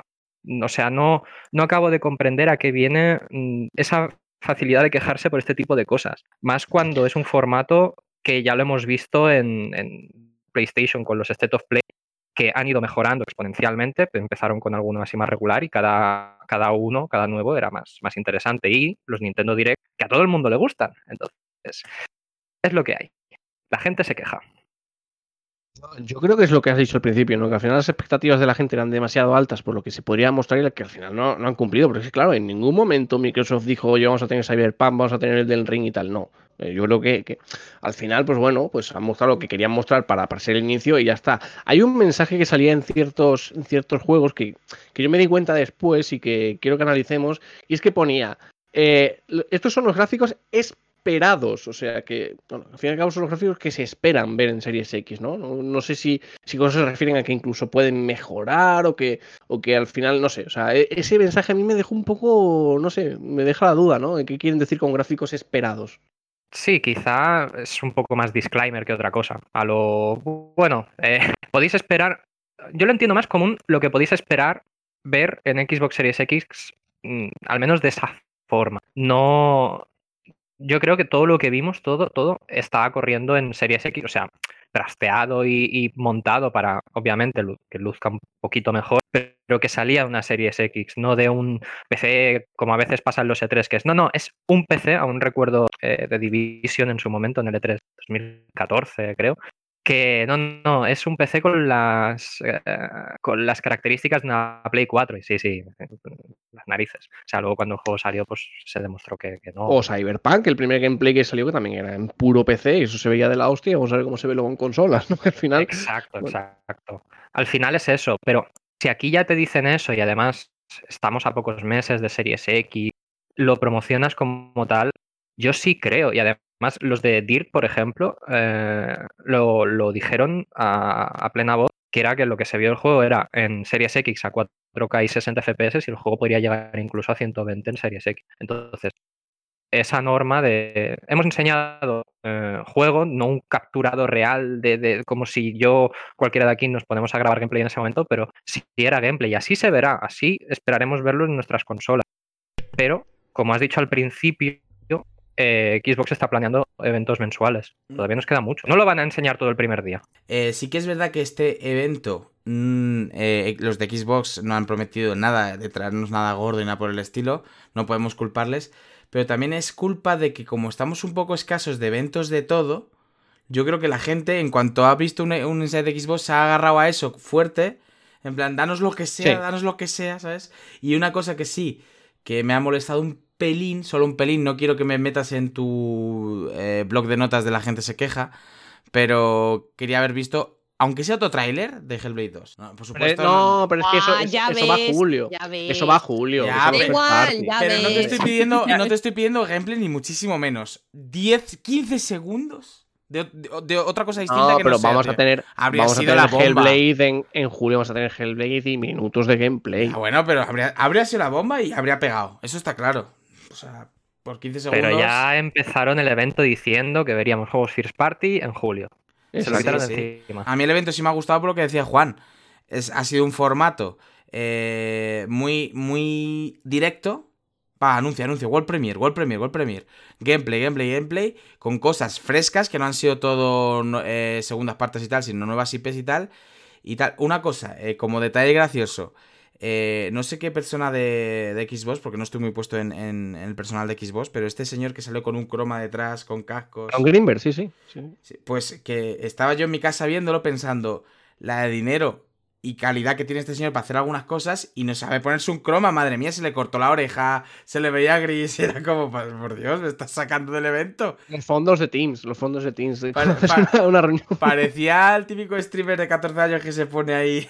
Nah, pero eso era la, era la gracia para hacerlo de la, la nevera como la Series X, ¿no? No, no, Claro, pero, pero iba a no, no solo digo, no solo digo el señor de la nevera, sino el otro, el, el de los cascos, el, el que se puso en un momento a poner varios paisajes por detrás y los juegos por detrás, en, en modo croma. El... Ah, pues de eso no me acuerdo. Que tenía un croma. bu- Bueno, en fin. Es, es un detalle gracioso sin más. No, no tiene ninguna importancia, chicos. Dejarlo, pero que me hizo mucha gracia. Tenía que sacar el temita. Sigue sin superar a la gente de cartón de la presentación de PlayStation. Con la con Marcel. Bueno, bueno, bueno, eso, eso fue también, madre mía. Ese tema aparte. Sobre lo de la gente se queja. Y yo es que tengo la sensación de todos los eventos de videojuegos que nunca, que nunca son suficientes. Y siempre digo la misma cantinela de, jo, que, tres, que tres más flojo, jo, que Nintendo Direct más flojo, jo, que Inside más flojo. Y estoy muy de acuerdo con lo que dice Dani de que parece que la gente está esperando una presentación que sea un menú a la carta. De quiero que en esta presentación cumpla mis expectativas y mis deseos, o si no, voy a decir que es una caca. Y a mí, sinceramente, el, el Inside de Xbox me gustó bastante, precisamente porque iba al grano, no te ponían a un señor soso hablando durante 50 minutos de puá puá, somos los mejores puá puá, ni tampoco a un- Sí, bueno, que Marcel sí que estaba en el contexto de, vale, pues una presentación técnica, de especificaciones técnicas para un público, público técnico. Pero en un Insight que es para los públicos, no te han metido a un desarrollador hablando de 50 eh, durante un rato de puá, puá, somos los mejores, puá, puá. Y de los juegos, bueno, ahora hablaremos supongo de, de los juegos presentados. Me pare- Me pareció de buen ritmo, o sea, me pareció que era una presentación con buen ritmo y, y guay. Y, y- y tuvimos grandes sorpresas y bastantes cosas que nos han llamado la atención, ¿no es así? Scrams, el juego ese de los aliens, creo que es Shooter al final. He estado viendo más cosas. ¿Scrams o, o Scorn? Scorn, perdón. ¿Ves? Sí, sí, sí, yo digo cosas random. ¿sabes? Scorn, el, juego que no El- se debe jugar cierto. ni se debe comer. El juego de Eli. Eh, eh, El es un juego shooter. asqueroso de El, Eli, jue- sí, el sí. juego, el juego asqueroso, mi, mi nuevo Goti. Sí. Es, es un shooter y algunas armas son como un riñón. En plan, que tienes un riñón que dispara. Que- es, que, es que por eso es mi Goti, entre que es shooter y da asco, eh, yo estoy, vamos, a tope con ese, ¿eh? O sea, me voy a comprar la Xbox Series S por eso. Es, es, es bestia. O sea, lo que se enseñó en el Xbox no es tan grave como lo que he visto yo luego por ahí. O sea, es un juego que de verdad dudo. si- Mira que mola, ¿eh? O sea, la premisa mola, pero dudo si voy a conseguir terminarlo. Si es que eh, el, el arma riñón es lo más suave que he visto y lo he comentado Nada, nada. La clave es que no comas antes de jugar, por si acaso potas y ya está. O sea, Si no, es- no es tiene que más creo- truco. Creo que va a ser un juego asqueroso innecesariamente. O sea, va a ser asqueroso por asqueroso. En plan, no hace falta para la trama ni para nada. Hablando, hablando de Scorn, eh, los desarrolladores han, han hablado y no han mencionado en ningún momento plataformas de PlayStation, con lo cual tiene pinta de que va a ser exclusivo. ¿Por qué que- te crees que estoy diciendo que voy a comprar la Xbox Series S por este juego? Es que es importante, es que es importante porque la gente cuando, cuando entendió por third party, todos estaban diciendo, va, bueno, sí, lo vamos a ver en Series X, pero luego también saldrá para PlayStation 5 y demás. No, no, to- no todos los juegos que se anunciaron van a llegar a PlayStation 5. El caso de Scorn es uno, y el caso de The Medium, que fue el título que más me impresionó a mí, tampoco. Con lo cual, hay una cartera de juegos para Series X que es bastante interesante, ¿eh? Sí, tantos juegos exclusivos. eh, ¿Cómo era? El Silent Hill exclusivo para Play 5 y al final tenemos al compositor de Silent Hill haciendo un juego para Xbox Series X. Sí, sí, sí. sí. esperad, Así esperad, que... que- es que, que es que veo que Laura va a querer hablar de ese juego. Me dejáis hacer mi aportación y ya con esto creo que me callo, me, Sí, me callo sí, el programa. Lo prometo, vale, tres cositas. Una, que estoy con Laura, que por lo general el Inside fue, fue bastante bien, o sea, estuvo bastante bien. No, no fue un Inside coñazo como yo me esperaba de charla, charla, no, dejaron las charlas para el final, primero los trailers y luego lo otro, ¿no? O sea, estuvo bastante bien en ese sentido y, y me gustó. Que es verdad que, que lo que decían Melos, que uh, éramos unos ansiosos y queríamos todo ya y pues es verdad y eso a lo mejor mm, pues es lo que le ha pasado a mucha gente que ha dicho, guapo, vaya mierda, porque nos creamos unas expectativas por eso, porque queremos ya info, que es lo que decíamos antes en otra noticia y, y no puede ser, ¿no? Pero bueno, eh, dicho esa mi valoración, luego lo del juego asqueroso ya lo habéis dicho, yo me voy a lanzar el Xbox Series S por eso y eh, por favor no me cortéis esto, ¿vale? Lo tengo, lo tengo que hacer, aguantar cinco segundos, ¿vale? Oye, ya que lo habéis dicho antes, lo siento, que estoy a tope. Por favor, no me lo cortéis, lo digo en serio. Vale, Oye, World Premiere. World Premiere. Le sale mejor a Melos, le sale mejor a Melos, hombre. World Premiere. Nos ha puesto un audio, ¿no? ¿Qué Así, está ¿no? pasando? Ha ¿Qué sonado por ahí algo, creo que ha sido Eli. Eli, nos has puesto un audio y, y- y no has avisado. O sea, estamos todos aquí hablando y no nos hemos Ay, enterado. Dios mío, que me he silenciado y no sé. Ay, ¿qué se ha grabado de todo esto? A ti diciendo World Premiere, ya está. World Premiere. World Ay, no me jodas, ay, no me jodas que no ha salido. Que sí, que sí. Va, pero repítelo, repítelo, con- Elizabeth, va. Con tu móvil. No, no, no, no, no, no, no me lo cortéis. Decidme que ha salido, en serio. Que no, Has salido tú diciendo World Premiere y luego ha sonado una. mm, Una, ¿cómo se dice? Una psicofonía y Sí. no hemos entendido No, nada. joda, o sea. no, no fastidies, no ha salido. Va, ponlo salido, otra vez. Va, no, ya no lo pongo porque entonces no funciona. Buah, era un fragmento del tráiler de Hellblade 2. Ay, me pues ha ha salido mal. ruido, pero ruido asqueroso. Ay, pues ma- no, pues era del tráiler. Ay, me ha salido mal. Jo, bueno, da igual, ya con eso he dicho que, que, que me lanzaré. a la- eh, no, ya que estaba a tope con el juego, pues por eso, y lo hemos mencionado antes. ¡Ah, qué mal! Buah, pues ya está, a, a toma por saco mi aportación. Adiós.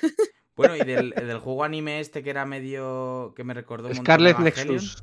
Scarlet Nexus, sí. Bueno, Que, Dani, no tiene nada que. Ese sí, ese, un Llega- segundo, ese sí que se ha confirmado. 5, ¿eh? Sí, se sí. ha confirmado para, para PlayStation, pero me parece muy importante, y esto es algo que deberíamos tratar, la presencia de juegos japoneses en el evento. Sí. Porque es algo que Phil Spencer siempre ha querido mucho, siempre ha tenido muchas reuniones en Japón buscando socios japoneses y demás. Y coño, que Bandai Namco te presente una IP totalmente nueva en un Inside de Xbox es la hostia. Y yo sé que Dani va a querer comentar otra cosa que casi da un par cuando se anunció, que fue lo de la, la presencia de Yakuza. Sí, iba, iba a saltar aquí. En plan, déjame hablar de Yakuza. Pero Dani, una, una pregunta antes de que te extiendas. ¿Es el Yakuza RPG Sí, del que hablaban? o- Es que es. mm, Bueno, RPG. sí, sí, RPGs por turnos. O sea, dijeron que hasta aquí llega el, el beat'em up y vamos a meter turnos. Entonces, no tiene fecha en Occidente. O sea, no tenía fecha en Occidente. Es un juego que salió en enero en Play 4 en Japón y no se sabía que iba a llegar este año, pero no se sabía cuándo. Pues saldrá cuando salga Series X. O sea, saldrá cuando salga Series X en las demás consolas, excepto Play 5. Y ahí llega una de las cosas que hablamos con Juan, que es, ¿retrasarán el lanzamiento de Play 5 o será una exclusiva temporal de Series X en la nueva generación? Hay una pregunta bastante, bastante interesante. Yakuza ha sido una, una saga que siempre ha estado en PlayStation como su consola principal hasta que acabó llegando a Xbox. Hasta hace dos días Sí, solo estaba en Play 4. O sea, Exacto. Yakuza 0 llegó a Steam en 2017 o 18. O sea, y fue el, el primer salto que dio. Luego ya ha llegado este año en Xbox, a Xbox. O sea, es una saga ligada siempre a PlayStation. exacto. Y que se presente ahora para Xbox y que no tenga fecha en PlayStation 5 es bastante significativo. Es un movimiento similar a lo que ocurrió con Rise of the Tomb Raider. No sé si os acordáis que, bueno, la saga Tomb Raider siempre ha sido un icono de PlayStation y de repente salió ese 3 en el que se anunció el juego exclusivo durante, bueno, no se sabía en aquella época, pero exclusivo para Xbox One, que luego fue un año de exclusividad hasta que salió en PlayStation 4. Si sucede esto con Yakuza es un golpe sobre la mesa espectacular por parte de Microsoft, o sea, robarle una saga de este calibre a Sony y presentarla en exclusiva en Series X, pues es la hostia. La pregunta es lo que dice Dani, o sea, esto lo está motivando que PlayStation 5 va a salir un poco más tarde y por eso no se pueden anunciar los juegos de lanzamiento con la consola. Puede ser, pero si no es así, el golpe es espectacular para Microsoft.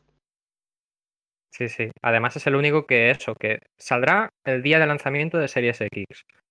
Y que te pongan todas las consolas, porque te ponen hasta Play 4, PC, Xbox One y no te pongan Play 5, eh, a mí pues me suscita alguna sospecha.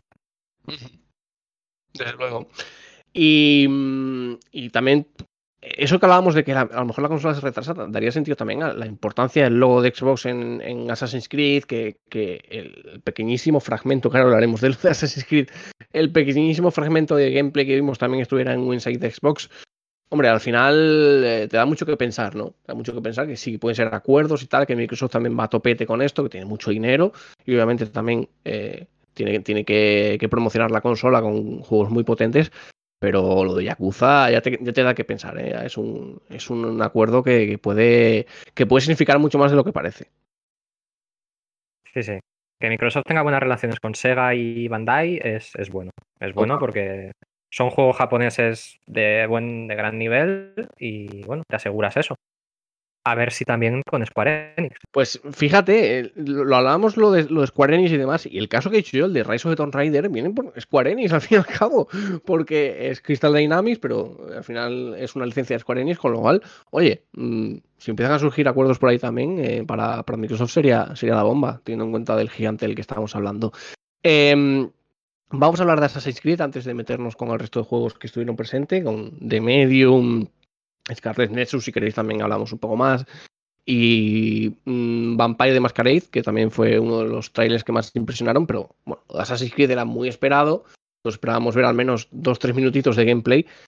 Y fue un tráiler que dejaba poquito de gameplay, las cosas como son. Entonces, seguimos ahí con la, con la, la incógnita. Lo que puedo decir es que se veía realmente bien. O sea, lo poquito que se vio tenía una pinta espectacular. No sé qué os parecía a vosotros. Sí, yo tenía especial curiosidad por ver. Eh, o sea, yo la ambientación ya siempre la doy por hecha, porque Assassin's Creed otra cosa no, pero ambientación siempre se lucen. Quería ver los modelados de los personajes y cómo luciría. Y con eso, con el pequeño tráiler que vimos de, de imágenes in-game, yo ya me di por satisfecho. O sea, ve, veo que lucirá de maravilla, que el, es un Odyssey chetado, un Odyssey eh, con todas las mejoras gráficas que puedo esperar de la Next Gen. Y, nada, ganas de ver más, ganas de ver un gameplay más largo, obviamente, pero no sé, me gustó lo que vi, no, no sé, entiendo algunas críticas, pero eh, te vas al vídeo subido por Xbox o el de Ubisoft y están todos los comentarios de YouTube que dices, madre mía, tomaros una tila, chicos. Hubo, un fallo de comunicación, principalmente de Ubisoft, ¿eh? Eh, porque decir, mmm, esperas al Inside de Xbox para ver gameplay suena, hostia, partida. O es una partida en vivo, unos minutitos que, podáis ver el juego en movimiento y al final fue un tráiler. O yo creo que la comunicación por ahí estuvo un poco regular, ¿eh? no, no, no se pusieron muy de acuerdo sobre, sobre cómo comunicarlo y es lo que nos ha llevado a confusión, pero bueno, al final yo supongo que, que en las próximas semanas o como muy tarde, junio, julio, veremos, veremos el juego en movimiento como, como debe, ¿no? Así que bueno, en fin, es un pequeño vistazo más eh, y, ya podemos verlo más adelante, pero sí, yo creo que, que responde a eso, un pequeño error de comunicación a la hora de decir que iban a mostrar. Sí, Ubisoft tendrá su, su, propio sustituto de L3, porque ya claro. decían, decían que estaban mirando alternativas, entonces seguro que tendremos un evento con cosas de Watch Dogs eh, Legion, si alguien se acuerda. De, de Gods and Monsters, de Valhalla, eh, quién sabe si más cosas. Entonces, yo creo que ahí sí que veremos más chicha.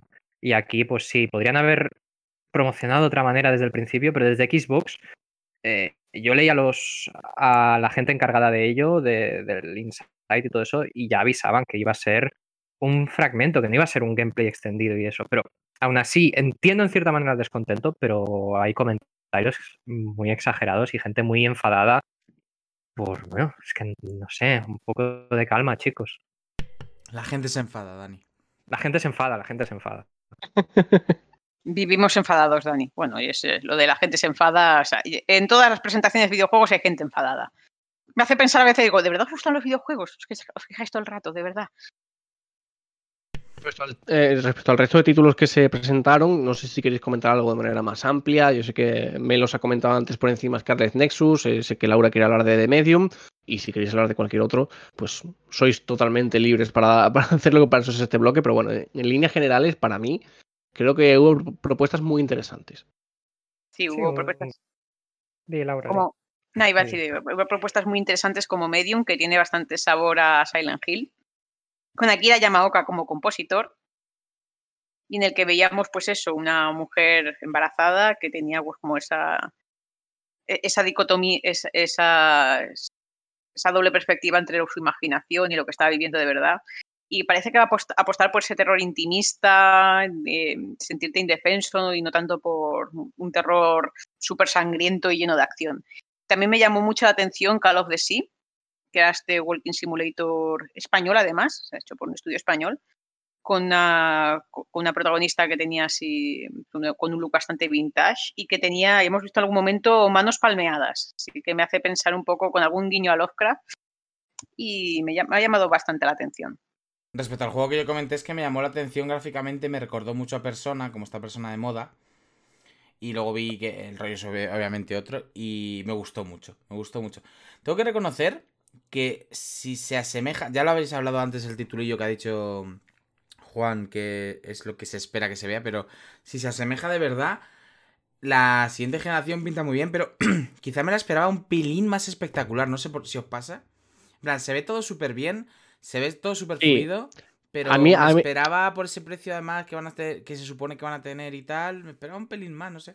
Y un pequeño apunte. eh, los gráficos me recuerdan más a Astral Chain que a Persona, por ejemplo. O sea, y creo que, creo que, que Cierto, es una sobre línea todo las peleas, sí, sí, sí. bastante chula. Em, pero, pero- Y estoy de acuerdo en eso, pero es que yo tampoco esperaba una revolución mm, al principio. O sea, el primer año va a haber mejoras gráficas, obviamente, pero tampoco vamos a esperar ahí un, un salto brutalísimo. Yo creo que, que será progresivo. Al principio se notará mucho menos, pero, pero yo creo que de cara a lo que nos espera en 2021, 2022, va a ser mucho más amplio el salto.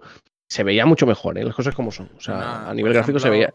El juego este medium que comenta Laura, eh, Claro. el momento que A ver, se le cae el cigarro y tal. Es CGI, pero, pero estamos- yo, yo no he visto un CGI un claro, yo no he visto un. CGI como ese. O sea, al fin y al cabo, uno se nota, pero será más progresivo de lo que la gente espera. Sobre Medium, además, eh, es, eh, ampliando lo que había dicho anteriormente, la historia es de una medium que está entre dos mundos, entre el mundo real y el espiritual. Y la descripción eh, oficial, según estoy leyendo aquí en Eurogamer, es como medium con acceso a ambos mundos, tienes una perspectiva más amplia que los demás y puedes ver con claridad que no hay una verdad tan simple como tras, tras lo que los demás perciben. Así que va a ser interesante ver cómo juega con esta dualidad entre nuestra realidad física y la realidad espiritual y, y a ver cómo, cómo harán esto de pasar entre un, un plano y otro. Pero tiene muy buena pinta. Recordemos que además detrás de Medium está el estudio Blo- Blover Team, que son los creadores de Layers of Fear, Observer y, y de, Blair Witch. De, de Blair Witch.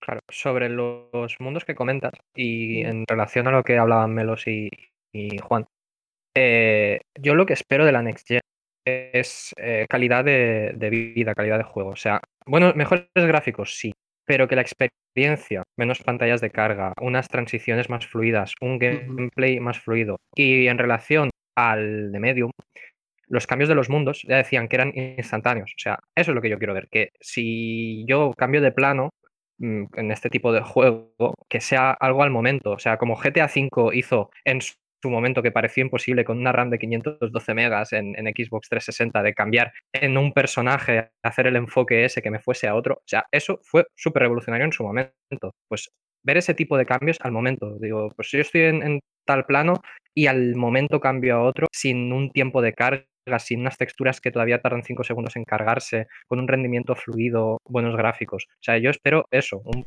paso adelante en la calidad técnica global. Yo destacar, y lo tengo que hacer, es los, S- los 60 FPS asegurados. Porque una cosa de, de la PlayStation 4 Pro que me toca las narices es que los aseguraba y no van los 60 FPS en todos los juegos, no van. Se cae mucho. Que tiene un ni a 4K 30. rescalado y al final. Y, y pongo el ejemplo de PS4. ese- Melos es el Inside de Xbox, sí, pero es que no he tenido la oportunidad de jugar a muchos títulos de la One.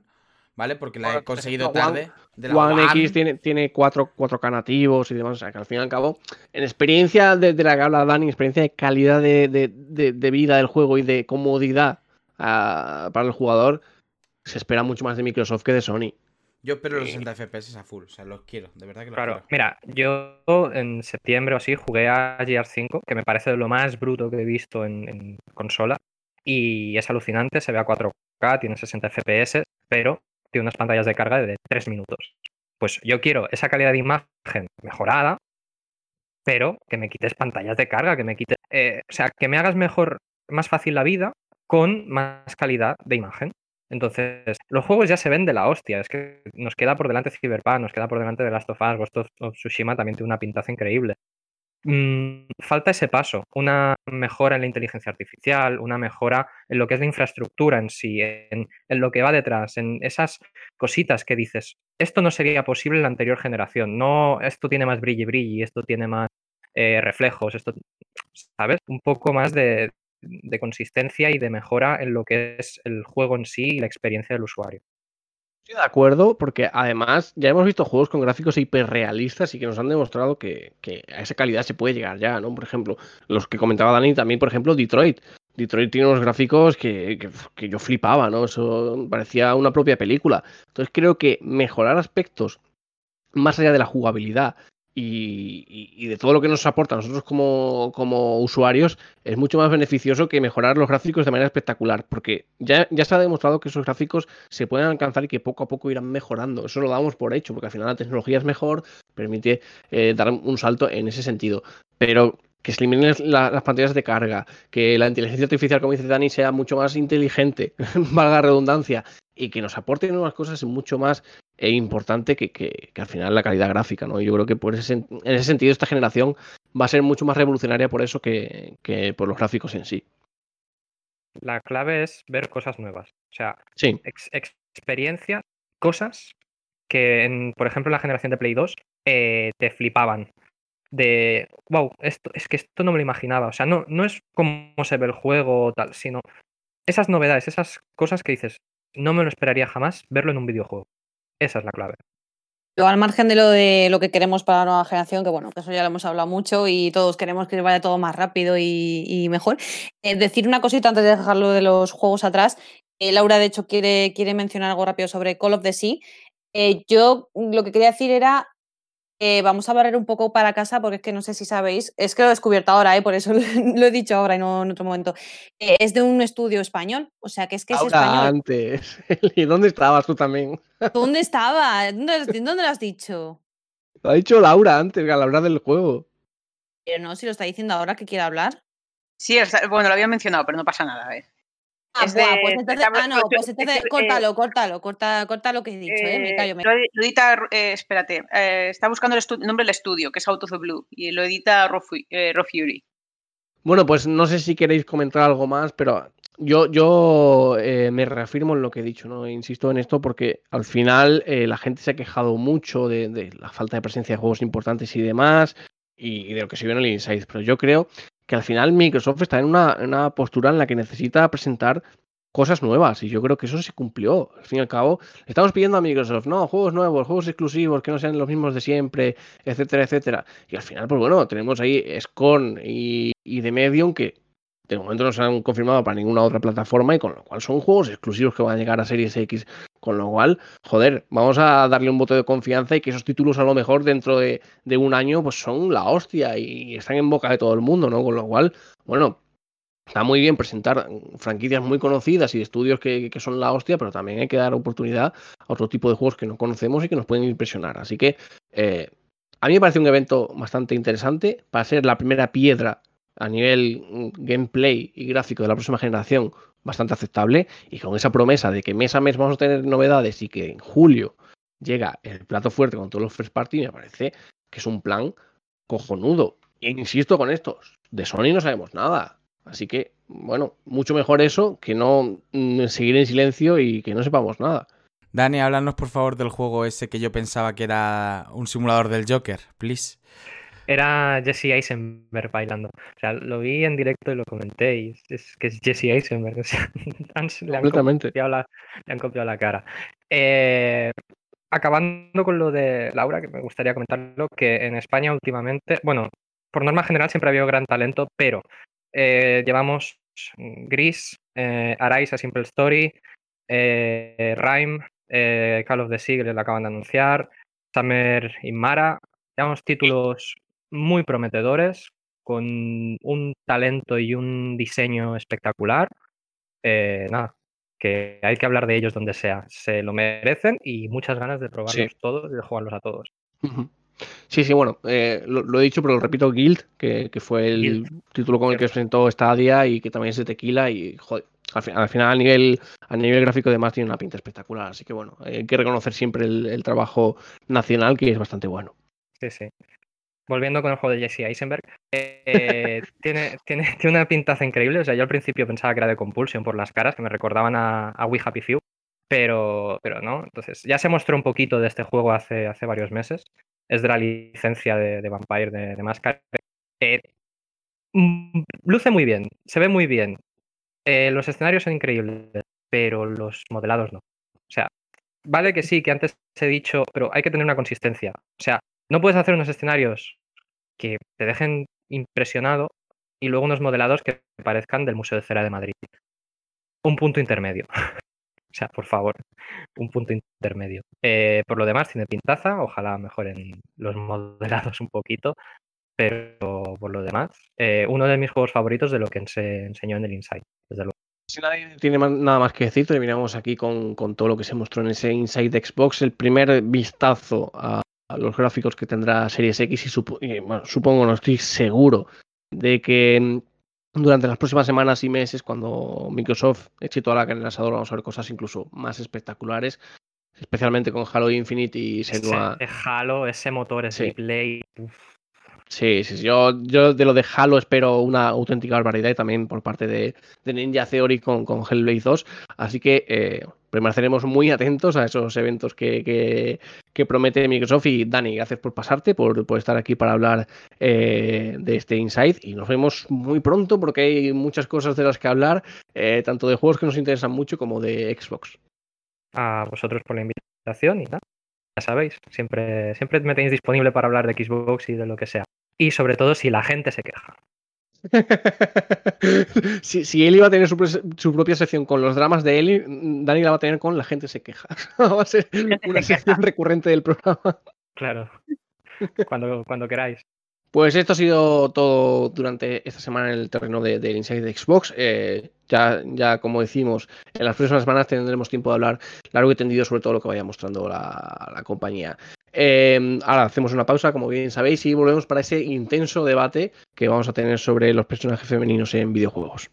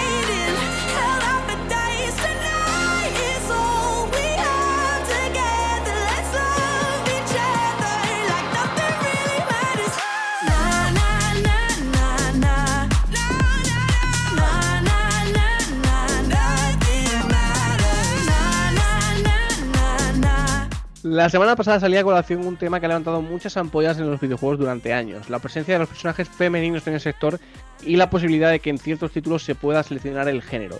Hace siete días ya anticipábamos algo sobre este asunto, pero hoy queremos meternos de lleno en él, porque es cierto que en el último programa eh, salió el tema así un poco de refilón y se fue ampliando, se fue ampliando, y al final se nos ocurrió la idea de, de poder crear un debate sobre esto, ¿no? Y yo, eh, por deferencia y por el tema que es, voy a dejar hablar primero a las chicas que, digan lo que tengan que decir sobre el asunto, porque creo que al final eh, son las grandes protagonistas, teniendo, en cuenta que es eh, el tema de los, personajes femeninos en los videojuegos, y después pues ya organizamos el debate entre todos. Así que Laura, Eli, la que quiera, podéis introducir el tema. Sobre el tema de personajes femeninos en videojuegos, que es cierto que en cuanto a proporción de. Cuanto me- en comparación con los masculinos, hay menos personajes femeninos. Me refiero a personajes femeninos como personaje principal único que tú puedas escoger en comparación con los masculinos. Pero también es un debate que me hace pensar, digo, se nos ha olvidado de dónde venimos y es que no, no es la primera vez que se está tratando a veces el tema como si es la primera vez que hubiera personajes femeninos en un videojuego venimos de, de grandes mujeres, eh, heroínas, que han cimentado la historia del videojuego y que se nos ha olvidado, que yo lo comenté hace poco, que Jill Valentine, por ejemplo, fue un personaje muy rompedor en su momento, porque en Resident Evil 1 se presentaba como un personaje que estaba a la par de su compañero masculino, sin ser un satélite, que era una tía muy atractiva, pero que no estaba sexualizada para nada. Ella iba con su uniforme policía y su, su boinita, bastante icónico en ella. Y fue bastante bien, muy acogida y muy querida. Y lo mismo con Claire Valentine, que estaba en Resident Evil 2, que era una chica que además era muy mal hablada en el original, que yo recuerdo que, que- yo estaba con mis 15 años diciendo, Dios mío, lo que está ahí. ¡Ah! A ver, tampoco era una cosa muy, muy gorda, pero sí era, era una tía muy ruda, muy, muy, de bastante, bastante, bastante directa y todo, que no se solía ver en los videojuegos. Eh, yo no me meto en Lara Croft, porque Lara Croft, vale, sí que podemos, eh, estaba hecha para gustar, tenía... ten- eh, parecía que estaba editada por el, por el mod de por el parecía que estaba editada con el creador de personajes de Cyberpunk ya me entendéis ya me entendéis pero también tenía un descaro y un carácter que no se suele ver en personajes femeninos de videojuegos. Y sí que ha habido personajes guays. Lo que pasa es que yo creo que ahora con Internet se amplifican voces que antes a lo mejor tú no te enterabas. Y a lo mejor sí que había gente que decía, ay, es que yo no me creo que una mujer sea policía y pueda enfrentarse a un apocalipsis zombie, pero tú no te enterabas. Ahora lo que pasa es que te enteras. Y sinceramente me pareció muy triste que cuando tú vas a ver una- un tráiler de Assassin's Creed, a ver, yo cuando voy a ver una trailer de Assassin's Creed, yo creo que cualquiera de nosotros, ¿qué estás esperando? Bueno, a ver cómo va a ser la ambientación, cómo será el sistema de juego, cómo será. Puedes preguntarte por el personaje, a ver qué tal el personaje, cómo será la historia. Pero había gente en el chat pidiendo explícitamente: no queremos personajes femeninos y no queremos elección de personaje. Y a mí me puso muy triste porque es, si tu primera preocupación a la hora de ver un nuevo Assassin's Creed es esa, estás muy mal, sinceramente si eso te preocupa más, eh, esa es tu primera curiosidad antes que, oye, quiero ver este mundo, quiero ver cómo es el sistema de juego, que tienes una misoginia que no puedes con ella. Hablando pronto y mal. Y a mí me gusta, eh, también estamos viviendo una época en la que tenemos personajes femeninos guays y se ha puesto sobre la mesa un debate que era muy necesario y me gusta mucho cómo se ha potenciado la diversidad de estos personajes y cómo ha enriquecido la narrativa y la creatividad a la hora de presentarse pre- presentarte personajes femeninos que van más allá de los cuatro tópicos que conocíamos, que era la tía prota pero que está muy sexualizada, la damisela en apuros, la compañera que es muy guay pero después de todo es un satélite. Y me gusta ver personajes que se salen un poco de ese molde. Hemos tenido un Aloy que a mí me pareció un personaje muy, muy bonito y que mm, eh, ha- hacía que, la, como yo digo, hacía que la bondad molara, tenía bastante personalidad, bastante naturalismo en cuanto a definición de carácter, que la veías reaccionar ante todo lo que le sucedía en el entorno, tenía sus valores, podías tú perfilar si querías que fuera más astuta, más agresiva, más bondadosa y que tenía un tipo de belleza que no es la típica modelo Victoria's Secret de súper delgada pero con curvas imposibles, tenía un cuerpo fibrado, fuerte y una, una cara que no era, no eran los típicos rasgos suaves de modelo de portada de revista, tenía una mandíbula cuadrada, unas cejas gruesas y tenían pues un tipo de atractivo muy diferente. tenemos también personajes, un ejemplo que también he puesto, este, me voy al pasado, tenemos personajes como protagonistas de los juegos de LucasArts, que hemos, tenido en Maniac Mansion teníamos dos personajes muy guays, que teníamos a Wendy y a Razor, que era una, una chica punky, una chica, bueno, sí, punk rockera, y la escritora, con sus habilidades cada, cada una y demás. En Día del Tentáculo teníamos a Laverne, que es una estudiante de, medicina que es abiertamente fea. O sea, tiene un ojo más grande que el otro, estaba eh, era muy desgarbada, estaba dibujada para, para transmitirse es- esa idea de que era una chica físicamente grotesca, en, sintonía con sus compañeros, que también pues eran feuchos, y teníamos tres protagonistas feuchos, pero llenos de encanto. Y estaba pensando más personajes femeninos actuales que se salgan así un poco del canon. Bueno, también tenemos Overwatch, que tenemos personajes bastante diversos. Tenemos a Zarya, que es una tía muy musculada. Tenemos por otro lado a Mei, que es una chica regordeta. Tenemos, y luego también tenemos personajes pues más típicamente más, acordes con los cánones actuales, como Tracer, como Diva, como Widowmaker. Bueno, Widowmaker además es la es el paradigma de la femme fatal, la femme fatal muy sensualona y demás. Y a mí me gusta eso, la diversidad. Me parece bien que haya personajes, no tengo nada en contra de que me pongas a una chica sexy, guapa, súper atractiva, siempre y cuando me des también diversidad de otros personajes. No me gusta ver tampoco el mismo, el mismo personaje calcado, que esto también hemos visto en personajes masculinos, que había hasta memes de, Dios mío, es que tenemos varios juegos con el típico tío que es un tío castaño con cara de cabreo permanente. Y bueno, yo creo que poco a poco pues se irá normalizando el hecho y de, eh, bueno, esto lo estoy adelantando al debate de, sobre Xbox y eh, hemos tenido en este el Xbox Inside juegos protagonizados por personajes femeninos y he visto que ha habido bastante acogida, no ha habido tanto, ay Dios mío, me han puesto un personaje femenino, me voy a tirar por la ventana, yo es que no me puedo sentir identificado con este personaje femenino. Sí, bueno, y además que has comentado muchas cosas y hab- habrá que declararlas porque te has marcado aquí un monólogo que, claro, te he querido decir cosas pero no te he querido interrumpir. A ver, yo creo que mm, este tema está, lo voy a reconocer, está un poco quemado. Me, me explico, ¿vale? Antes de que me, se me eche nada el cuello.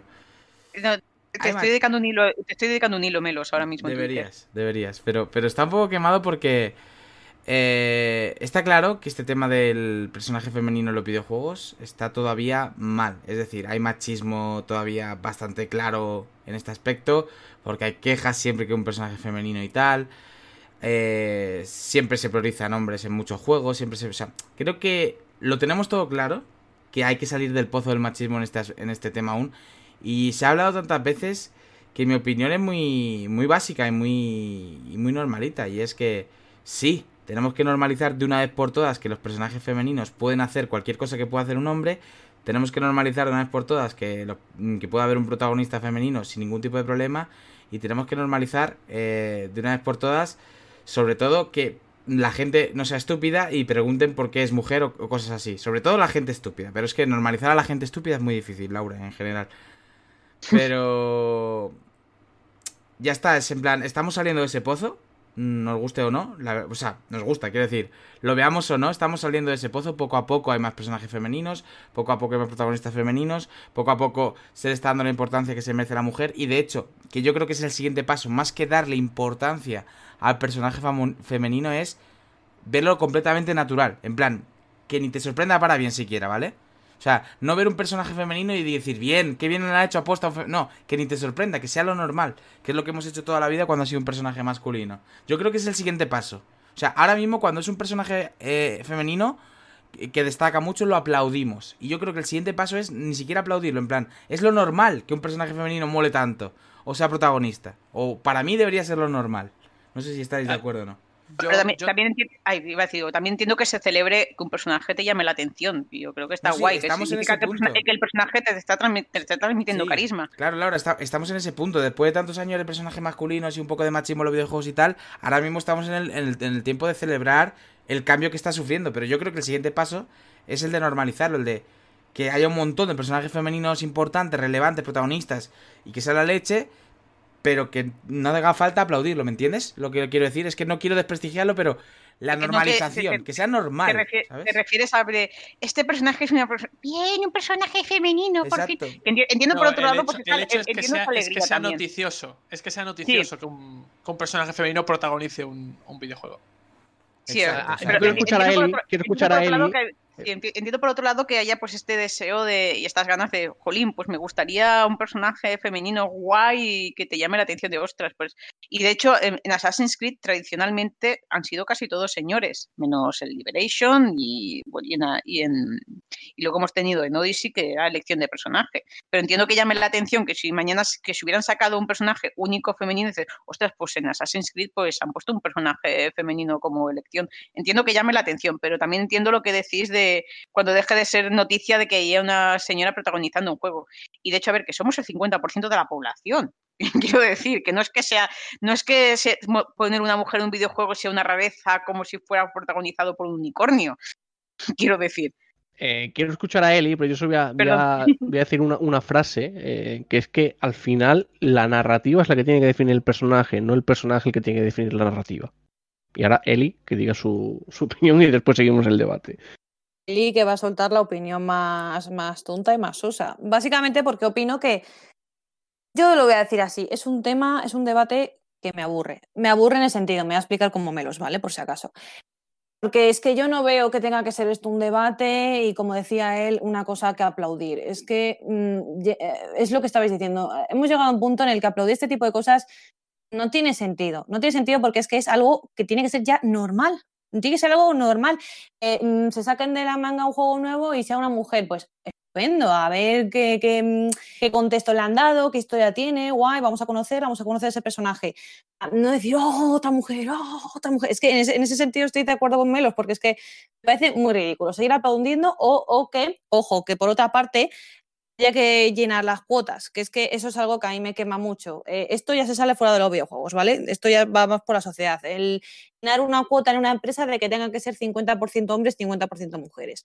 Porque es que eh, muchas veces, aquí, aquí sí que me podéis lanzar, mira, si queréis, hay muchas veces que se meten mujeres por meter y mujeres, y al igual que hombres, no, no son aptos para esos puestos. Yo es que iba a ir a Yo- eso yo, te iba, yo- yo te iba a decir una cosa así. No es que, eh, no es que se celebre en cierto modo, que lo entiendo por, por otro lado la celebración. También venimos de personajes masculinos muy sos. eh, había una era por la que estaba comentando de, Dios mío, es que me ponéis al mismo tío súper masculino con el pelo castaño y con cara de no haber ido al baño en dos días. Y lo puedo entender. Si viviéramos, eh, viniéramos de, pues, de una tendencia en la que, jolín, es que me estás poniendo el mismo personaje todo el rato en diferentes juegos, Sí, sí, personajes que que aburren, sí. ya, ver, ya, ya ya sinceramente, yo he visto personajes en videojuegos que digo, es que estoy harta del típico tío que es súper un tío súper duro, pero que en el fondo Sí, es sí. sensible, con el pelo castaño, con cara de no haber ido al baño en una semana y de pronto a lo mejor me puedes poner a un pringaete en un juego y me llama la atención. Y de hecho hay juegos que han llamado la atención y que son lo que son gracias a ponerte un personaje diferente. Por ejemplo, Silent Hill, parte de lo que hizo Silent Hill una- distintivo entre el género de terror era ponerte a un pringado de protagonista tú tenías a, Harry Mason, a James Sunderland, que eran tíos normales. Que era como si te ponen a ti en un contexto de terror. No era el típico tío súper militar, súper preparado, vengo aquí con mi arsenal de armas. Era un tío pringao, sin entrenamiento físico y de pronto metido en un mundo de terror como Silent Hill y que tenía de armas los recursos que le ofrecía el juego. Pues la tubería, el palo, eh, bueno, el palo no sé, no, sé cómo se llama esto. Bueno, sí, eh, tengo la tubería, tengo esta pistola que menos mal que me la ha dado el juego también para darme un poco de concesión. Pero y era gente que estaba muy perdida. Luego tenemos en las aventuras gráficas, que esto, publicidad, publicidad, los- lo comenté en un artículo de GTM, que teníamos personajes que destacaban por su intelecto, más que por su fuerza física. Tenías a Guy, a Guy Streetwood, que es un tío que es plingao, que aprende eh, el arte de la espada, eh, pero se da cuenta de que en el arte de la espada, dentro de lo que es el universo de los juegos, es más importante la labia y saber insultar al rival que no manejarte bien con el florete. Y quiero decir, pues sí que es, e- es un debate, yo creo que es un debate, pero por eso, porque estamos, yo creo que estamos volviendo atrás también. Y que está bien tener diversidad y todo, y tener personajes interesantes, y al menos eh, en un juego de rol sí que veo guay elección de género, pero igualmente que en un juego de rol, no solamente elección de género, sino personalización de, del personaje en plan de ¿qué prefieres? ¿Un, guerrero que, sea de ataque directo, que ataque, que priorice el melee por encima de los ataques a distancia? ¿Prefieres mejor un pícaro que vaya por el sigilo, que esté experimentado en detectar trampas, o otro personaje que sea más diplomático? Por ejemplo, el Fallout 1 te lo podías pasar sin matar a nadie. bueno, al menos son los encuentros aleatorios, pero un personaje en, juegos así. Luego, lo- sobre las cuotas me hace mucha gracia porque parece que la justificación de un personaje que no sea un personaje masculino heterosexual tenga que venir justificado por triplicado. Porque cuando se, hemos llegado al punto de que se plantea un personaje femenino, pero es que esto es históricamente correcto, esto lo justifica la historia y ese debate nunca lo he visto en la vida con el típico personaje masculino soso. Que a mí me puede, que seguramente mañana te sacan el enésimo juego de shooter con un tío con el, ce- con el ceño fruncido permanente y nadie te dice, ¿y por qué este personaje tan soso? No, esto es- está justificado que sea un señor super militar y Pero, super catcher. Es que, es que ese es otro melón, lo de si está justificado o no. Vamos a ver, que los videojuegos, videojuegos son, en el caso de Assassin's Creed, que son más bien históricos, que tienen cierto contexto y tal, pues puedo entenderlo, pero repito, en el caso de Assassin's Creed, si se ha reclamado que haya una mujer, vamos, que haya elección de género, es porque no DC también lo había. Y ya está, y simplemente es Mm. elegir, señores. Sí, ¿Qué más os da que la gente que mm, haya gente que queramos e- escoger a la chica? Vosotros escoged al chico, ¿qué más os da? O sea, A ¿por ver. qué- Tío, por qué o sea, os o sea, dejáis que la no, no, no, elección? no- no interfiere que Vamos a dejar hablar a Juanpe, que lleva un rato queriendo hablar. Perdón. No, es que a ver, ver. aquí estamos marginando a Juanpe porque esto es un debate de señoras, no queremos a Juanpe aquí. Es broma. No, a ver, aquí You lo voy a a ver, yo iba, yo iba- yo iba a meter baza, pero porque realmente eh, se ha hecho. Se ha hecho. Eh, alusión a, a la industria del videojuego y demás, y yo me estaba preguntando si realmente la industria del videojuego es la que no ha querido que aparezcan mujeres como protagonistas o, o los jugadores los que lo vemos raro o extraño, porque por ejemplo ahora he mencionado a personajes que aunque han aparecido en remakes son de juegos de los 90, Sí. por ejemplo, es decir, yo creo que en la cultura, el arte, nunca ha obviado a la mujer de, de su contenido, ni películas, ni libros. De hecho, las mayores obras literarias de la historia están protagonizadas por mujeres, para más, para más señas. Eh, y creo que em, el videojuego siempre le ha dado su- un lugar, no su lugar, a, todos los personajes, ¿no? Yo creo que hay muchos videojuegos protagonizados por mujeres. eh, y creo que luego ha sido eh, la reacción de los jugadores la que ha podido ir modificando esta tendencia. Y, y teniendo en cuenta que venimos de, de una cultura en la que la mujer ha estado aceptada perfectamente, creo que es la opinión. Estoy imaginando ahora obras, películas, eh, libros y demás, y, y- y me, y, y encuentro bastantes ejemplos, pero em, en el videojuego también. Pero y me- dilos. No, hombre, pues por ejemplo, Mujercitas, que es una de las grandes obras de la literatura, Sí, pero está protagonizada por mujeres. pero también, Em, también es dentro de un género. Tenemos Mujercitas, tenemos Jenner, que Jenner en su momento fue rompedora. O sea, Claro, tenemos también, creo que Orgullo y Prejuicio, aunque tiene eh, una, una pareja, eh, cada uno tiene su, su, su, su importancia. Eh, De, de hecho, Jenner fue rompedora pero- en su momento porque era una era en, en esa época de la novela romántica que la heroína tenía que ser elegante y hermosa y Jenner era una tía normal. Y Claro, por o eso, sea en plan que- de, me estás poniendo una tía normalucha. Claro, o sea que eh, si, si la literatura, el cine y demás nos ha dado eh, ya productos en los que sin ningún tipo de tapujos las mujeres eran protagonistas, ¿por qué el videojuego que nace en una época completamente moderna y adaptada a todas las necesidades, eh, eso ya nos ha ido viendo? De hecho, mm, Claire Redfield, Jill Valentine, Lara Croft, independientemente de su representación, ¿vale? Son protagonistas de sus historias, ¿vale? Y creo que si eso ha ido cambiando, es porque el público, el público creo que no lo ha aceptado. Que, que ya, es, ya tiene cojones la cosa. Pero a día de hoy, em, la industria, creo que la industria como tal nunca ha rechazado o nunca se ha mostrado en contra de, de- de darle historias protagonistas a, a- a una mujer. De hecho, luego está lo que ha comentado Laura, que es el hecho de que luego se construyan buenos o malos personajes, porque el hecho de que haya siempre el mismo tío, no sé qué, no sé cuánto, es el hecho de que alguien ha construido mal un personaje. Hay personajes malos, independientemente de sean hombres o sean mujeres. Son personajes malos. ¿Vale? Eh, y de hecho yo creo que alguien que quiera contar una historia no se debe acoger solamente a lo que diga el público. Tú creas una historia, vale, tienes que... eh, te la va a consumir el público y eso irre- eh, impepinable, que vas a tener que contentarle a cierta manera. Y, a ver, Pero- sobre conte- contentar al público también voy a abrir un melón. Que a mí me hace mucha gracia el argumento de esto es para contentar al público. Sí, No, es no, ver, no, es, una claro. es una empresa que es un pro- y está haciendo un producto comercial y el producto comercial tiene visión comercial de tal manera que es- está buscando que ese producto guste. Pues claro que te están poniendo un personaje para gustarte. Los hijos míos, que esto, Claro, es, esto es- eso- Esto es para Pero eso vender. No, perdón, que te estoy pensando. Eso, perdón. eso se puede, eso se puede conseguir a través de muchísimos elementos. Es decir, yo te puedo poner una mujer, pero ahora, como pasaba con Lara Croft, ¿no? Te puedo poner una mujer hipersexualizada. Que me es vas para a- me- vendértela. Claro, me vas a aceptar a la mujer, pero porque te la estoy hipersexualizando. Por ejemplo, ¿no? Hay tácticas que pueden estar mejor o peor, pero tú puedes, tú puedes. Coño, ya conseguiste que una mujer protagonizase un videojuego. Que te quiero decir que eso ya era un logro.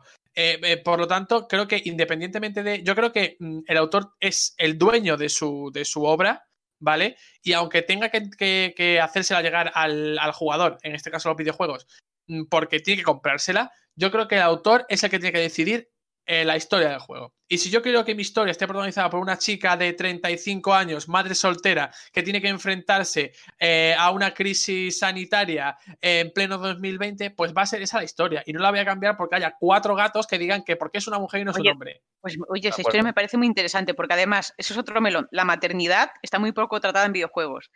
Hemos, hemos visto muchos ejemplos de la paternidad tratada en videojuegos y este, tuvimos el auge este de señores que comparten protagonismo con... Pero, pero que- porque yo creo porque.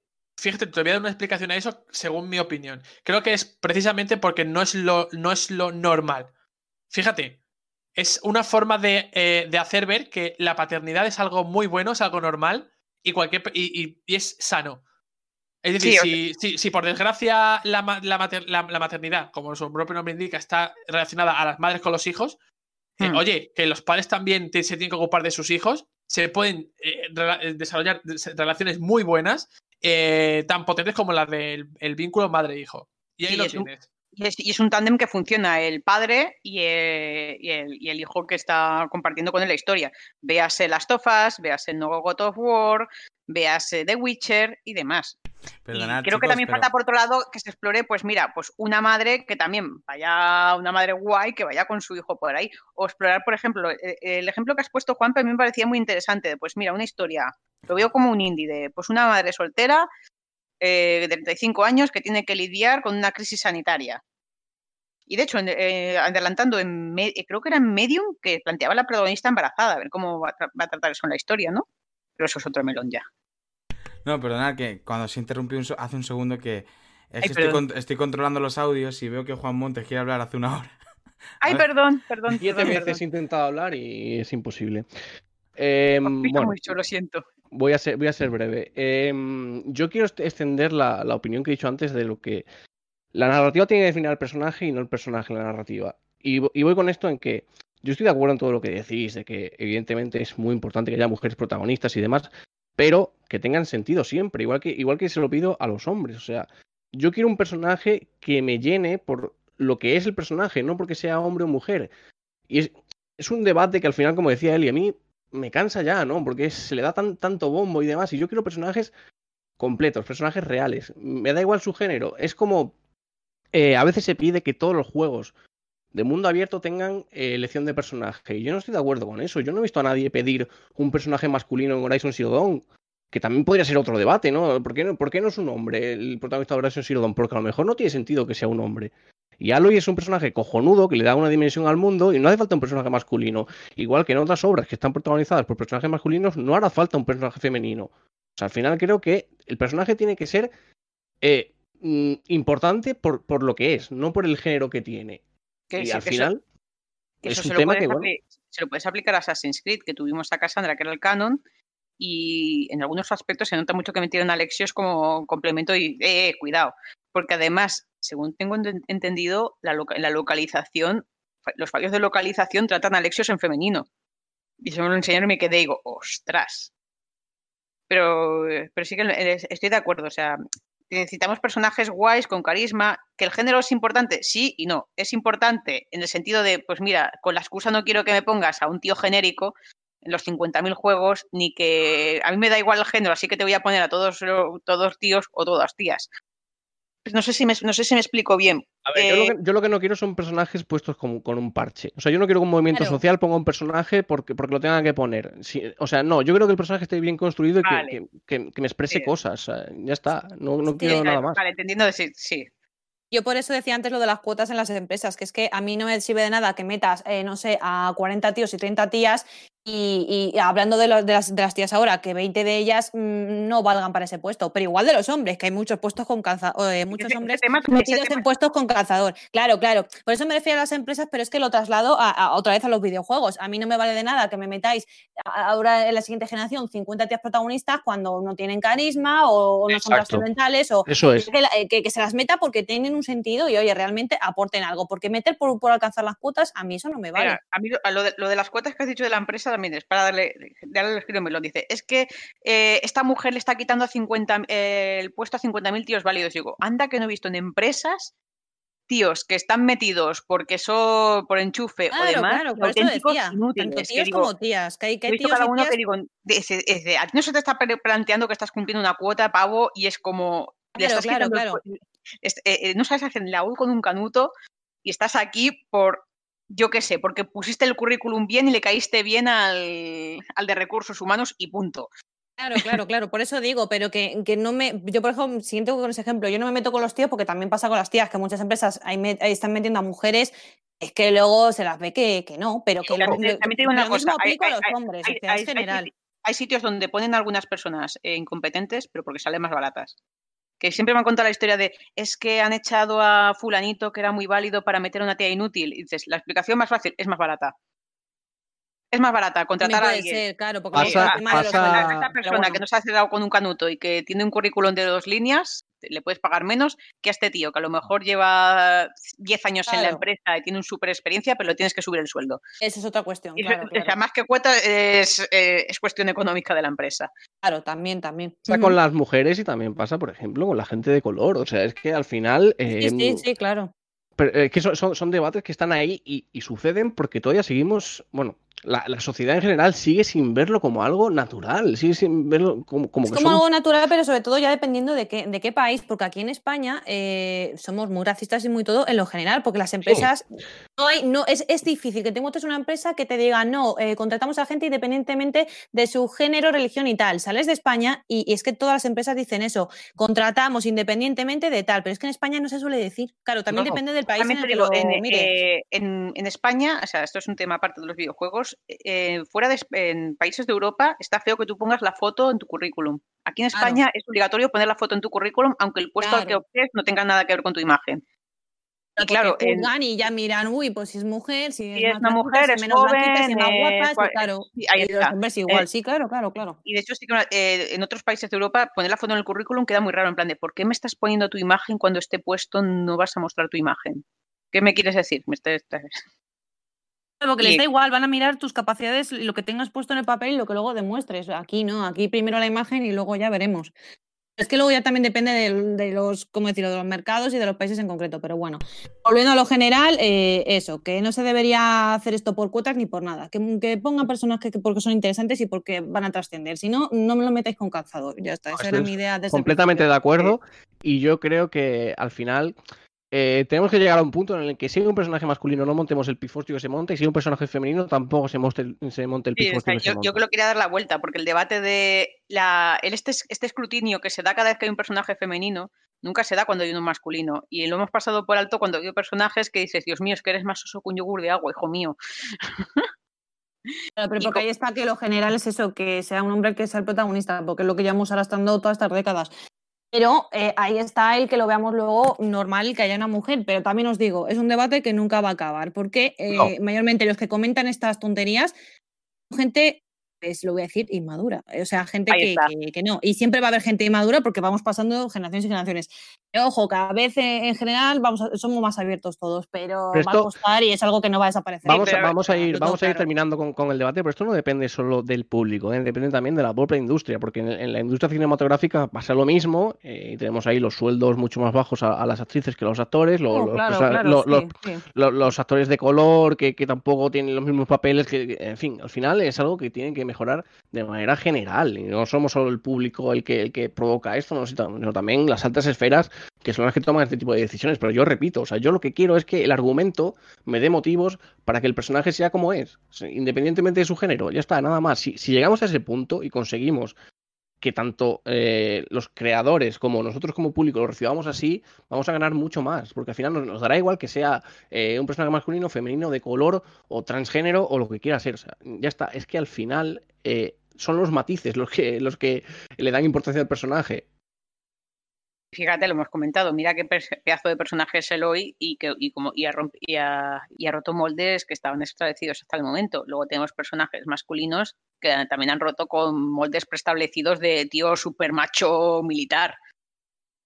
Yo creo que en la diversidad está eh, la diversidad, eh, la conclusión que sacó.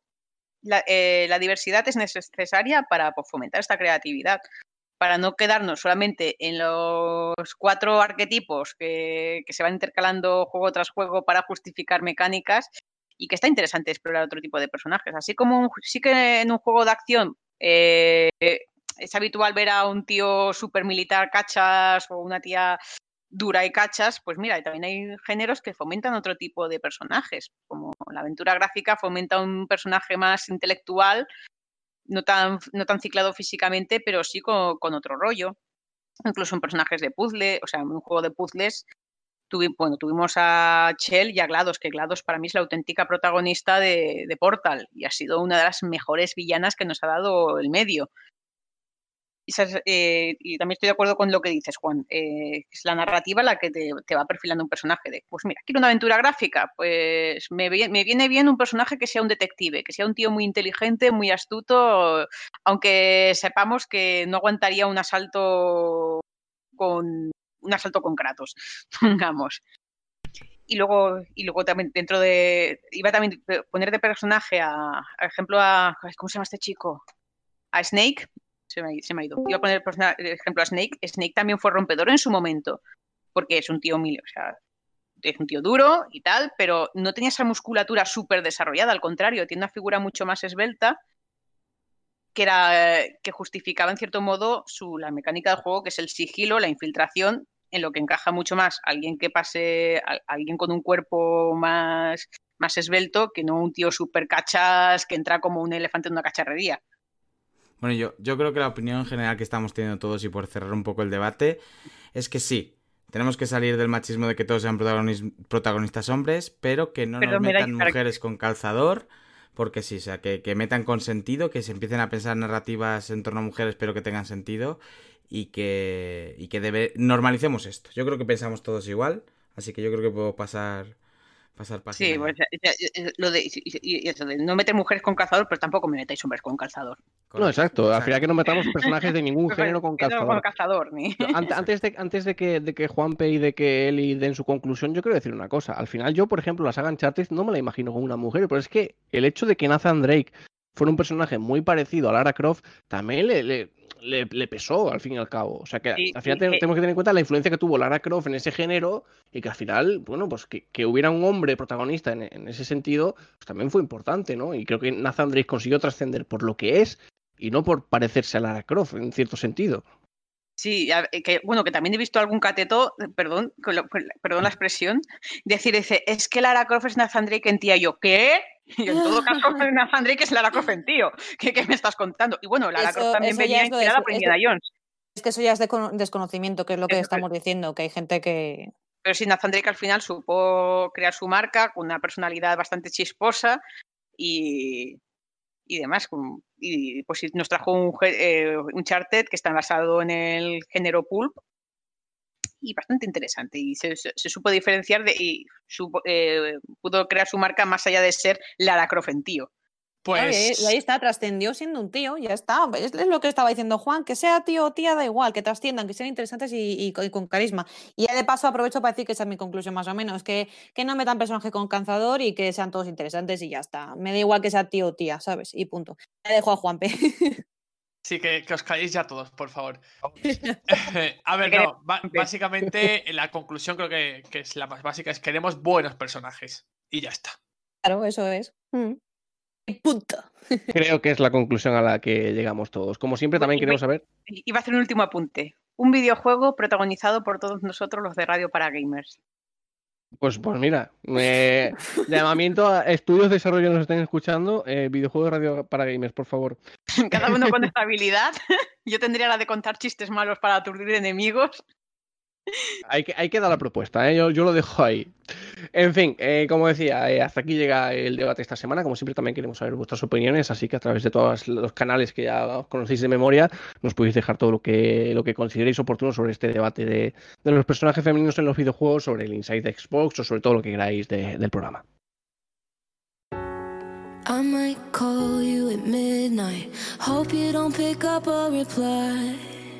I. I'm still trying to cut the ties. Mm. I might say that I'm good now, better than I've been in my life. Yeah, I say it loud, but it sounds like a lie. Mm. Maybe I need somebody new so I could get away from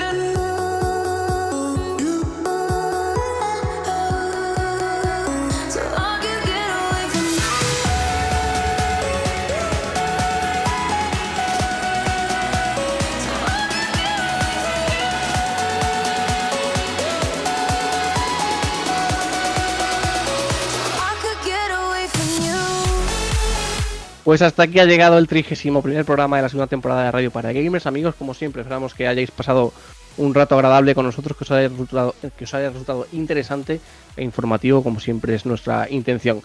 Ahora, como bien sabéis, toca daros voz y de eso se encarga Melos para leernos todos los comentarios que nos habéis dejado esta semana. Así que Melos, adelante, ¿qué nos dicen los oyentes de Radio para Gamers? Pues una semana más muy contento porque han usado todos los medios que tienen al alcance para dejarnos comentarios. Sobre la bocina, eh, te tengo que decir, porque el comentario de Ibus ha llegado hoy de- Sí, sí. del bueno de Fermín. Así que Pero bueno. Fermín siempre es así. O, o llega tarde o llega al final, pero llega. al menos llega. Eh, voy a empezar por ebooks precisamente, ya que solo tenemos el comentario de Fermín. Y nada, Fermín, siempre muchas gracias por comentar. Nos dice: Pobre Eli, entre el disgusto del rumor de que no habrá direct para el E3 y le toca analizar el Predator, a ver si esta semana está más animada.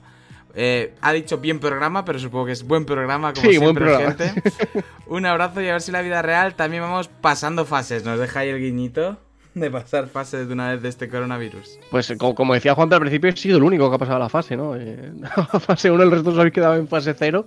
Pero bueno, esperemos que, que dentro de poco estemos todos en una normalidad completa y, y esto pase cuanto antes. Eli, por, eh, por todo lo que te ha dicho, a ver qué, qué tienes que decir Ah, por, por- alusiones. por alu- por Eso, alu- iba- no me salía la palabra, entonces por- tengo que improvisar. Por, ilusiones, Eli, por ilusiones. Por ilusiones, por ilusiones. No, no, la verdad es que sí. O sea, es que yo lo que estaba. Por lo que estaba más de las semanas anteriores era porque, no sé, no teníamos noticias, no, no estaba la cosa movida, o sea, no había movimiento, no había chicha. Pero, joder, llevamos ahora unos días que entre Assassin's Creed, The Last of Us, el Inside, no sé qué, eh, se está quedando esto interesante. No, no, ya estoy más motivada, me voy motivando más poco a poco. Sí, sí, se te A gusto con la noticia de Nintendo, ¿no? O sea, te habrás quedado. Sí, no, pero sigue siendo ahí un un bajón lo de Nintendo, o sea, sin direct. Pero bueno, no, que estoy más animada. Venga, venga, continuamos, continuamos. En cuanto no ha tenido que tocar más el Predator, se ha venido arriba. Totalmente. Vamos ahora al hashtag de Twitter, RPG73. Recordad que la semana que viene podéis comentar con RPG74. Y nos dice Airam López Trujillo, que también Clásico. ha comentado en YouTube luego, ¿eh? luego lo vamos a leer, pero ahora vamos con, con esto. Tengo que reconocer que me ha decepcionado el Xbox, el Xbox Insight. La verdad, yo no vi gameplay de Valhalla por ningún lado. Y si los juegos que presentar. Y sí, los juegos que presentaron. Bueno. A veces mejor un evento tocho que varios pochos. Pues a mí tampoco me pareció tan pocho, ¿qué quieres que te diga? O sea, es cierto que lo, de, lo del gameplay de Assassin's, pues al final esperábamos otra cosa, pero yo creo que se presentaron juegos interesantes y que si eso sirve para que se quiten todos estos juegos de cara al evento gordo, pues yo lo firmo. Honestamente a mí me gustó también, quiero decir. hubo A mí un- también. Un momento en el que me sentí un poco en Game Award con tanto World Premiere, World Premiere, ¿sabes? Estaba... Sí, sí, sí. No me lo esperaba para nada, me esperaba algo mucho más técnico con dos o tres anuncios y me gustó, o sea...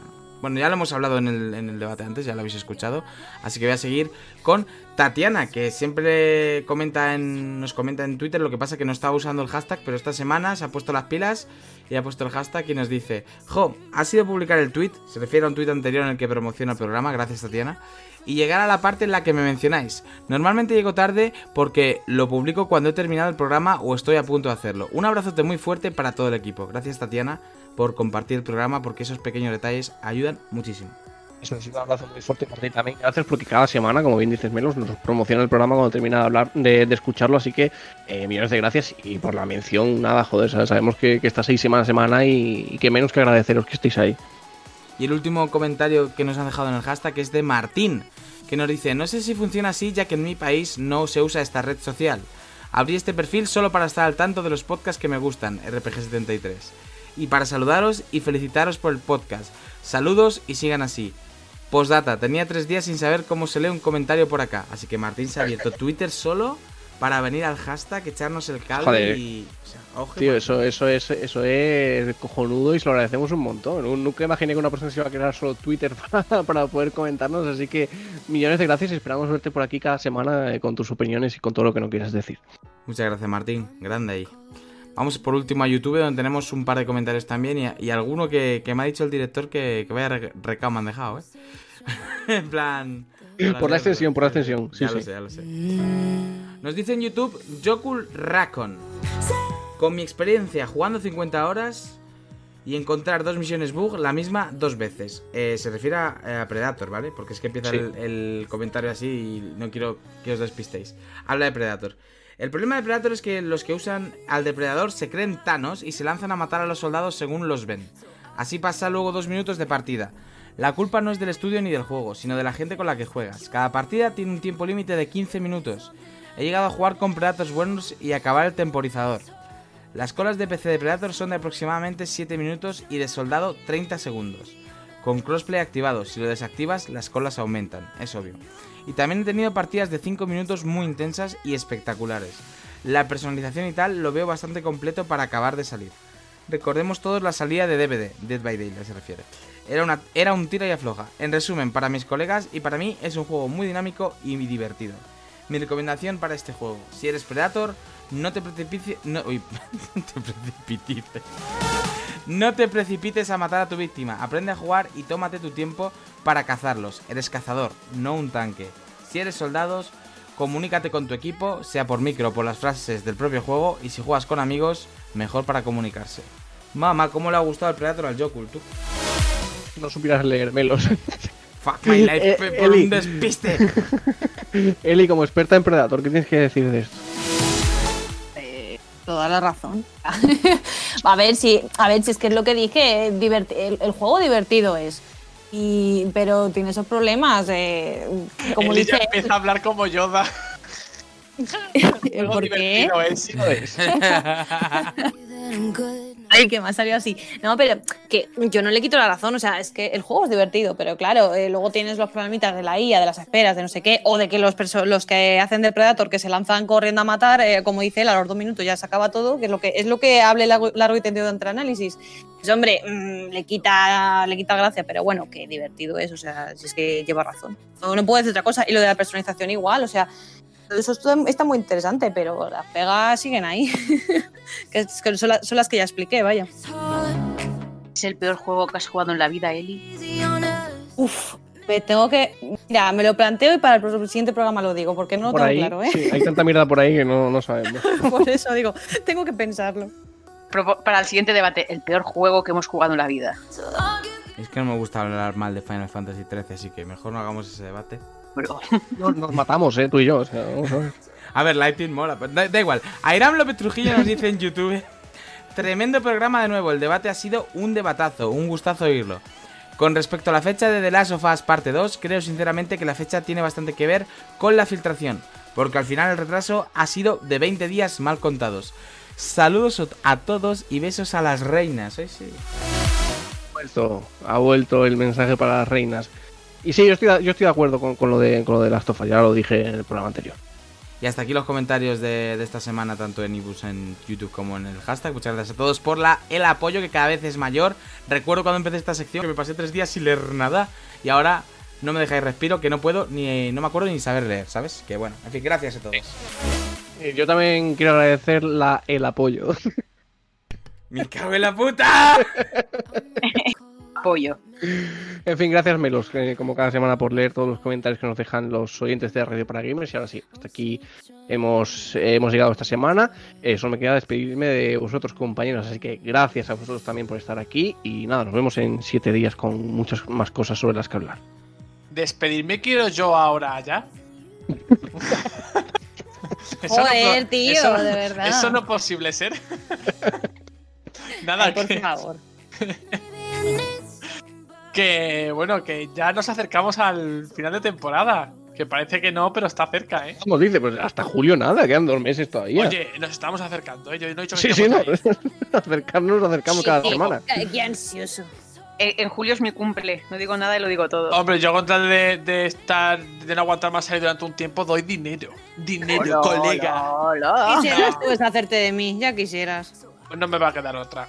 Hay que aguantarte. Y nada, que todos los que nos oyen y nos dejan los comentarios, que se agradecen mucho porque es un feedback que recibimos, y aunque sea para, para saludarnos y para. Bueno, cualquier comentario sobre los análisis raros que hace Eli, pues oye, ella, ella lo agradece.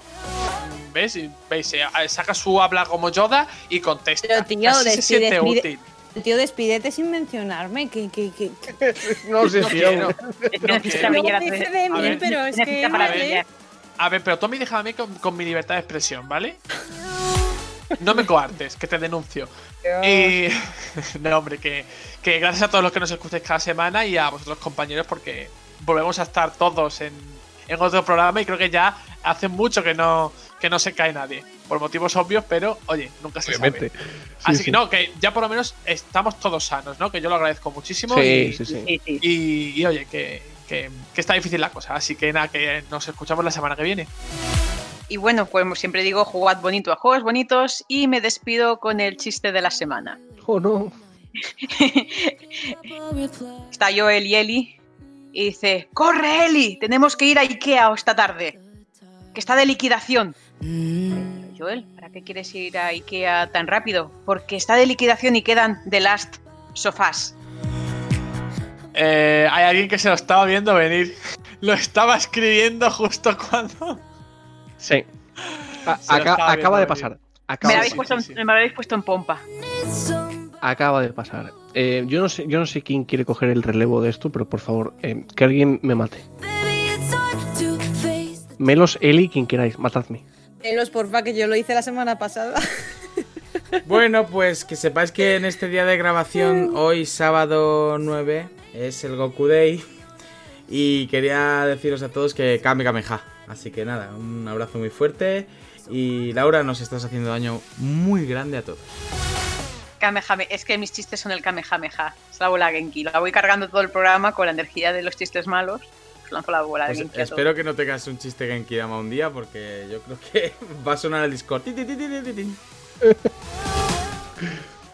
Madre mía, yo ya no, no, no- sé ni qué decir, pero bueno, me, me despedir porque esto es lo típico de si lo bueno, ¿cómo es? Lo bueno breve, dos veces bueno, ¿no? O algo así. Pues ya está. Que, que me, sí. sí, eso, porque como dice Juanpe, ya hablo en plan Yoda, no sé hablar y yo qué sé qué. Así que nada, que hasta la semana que viene ya está. Ya, ¿para qué decir más? Pues nada, eh, hasta aquí hemos llegado esta semana. Esperamos que, que os hayáis divertido, especialmente porque aquí salen locuras de las que nunca te puedes esperar.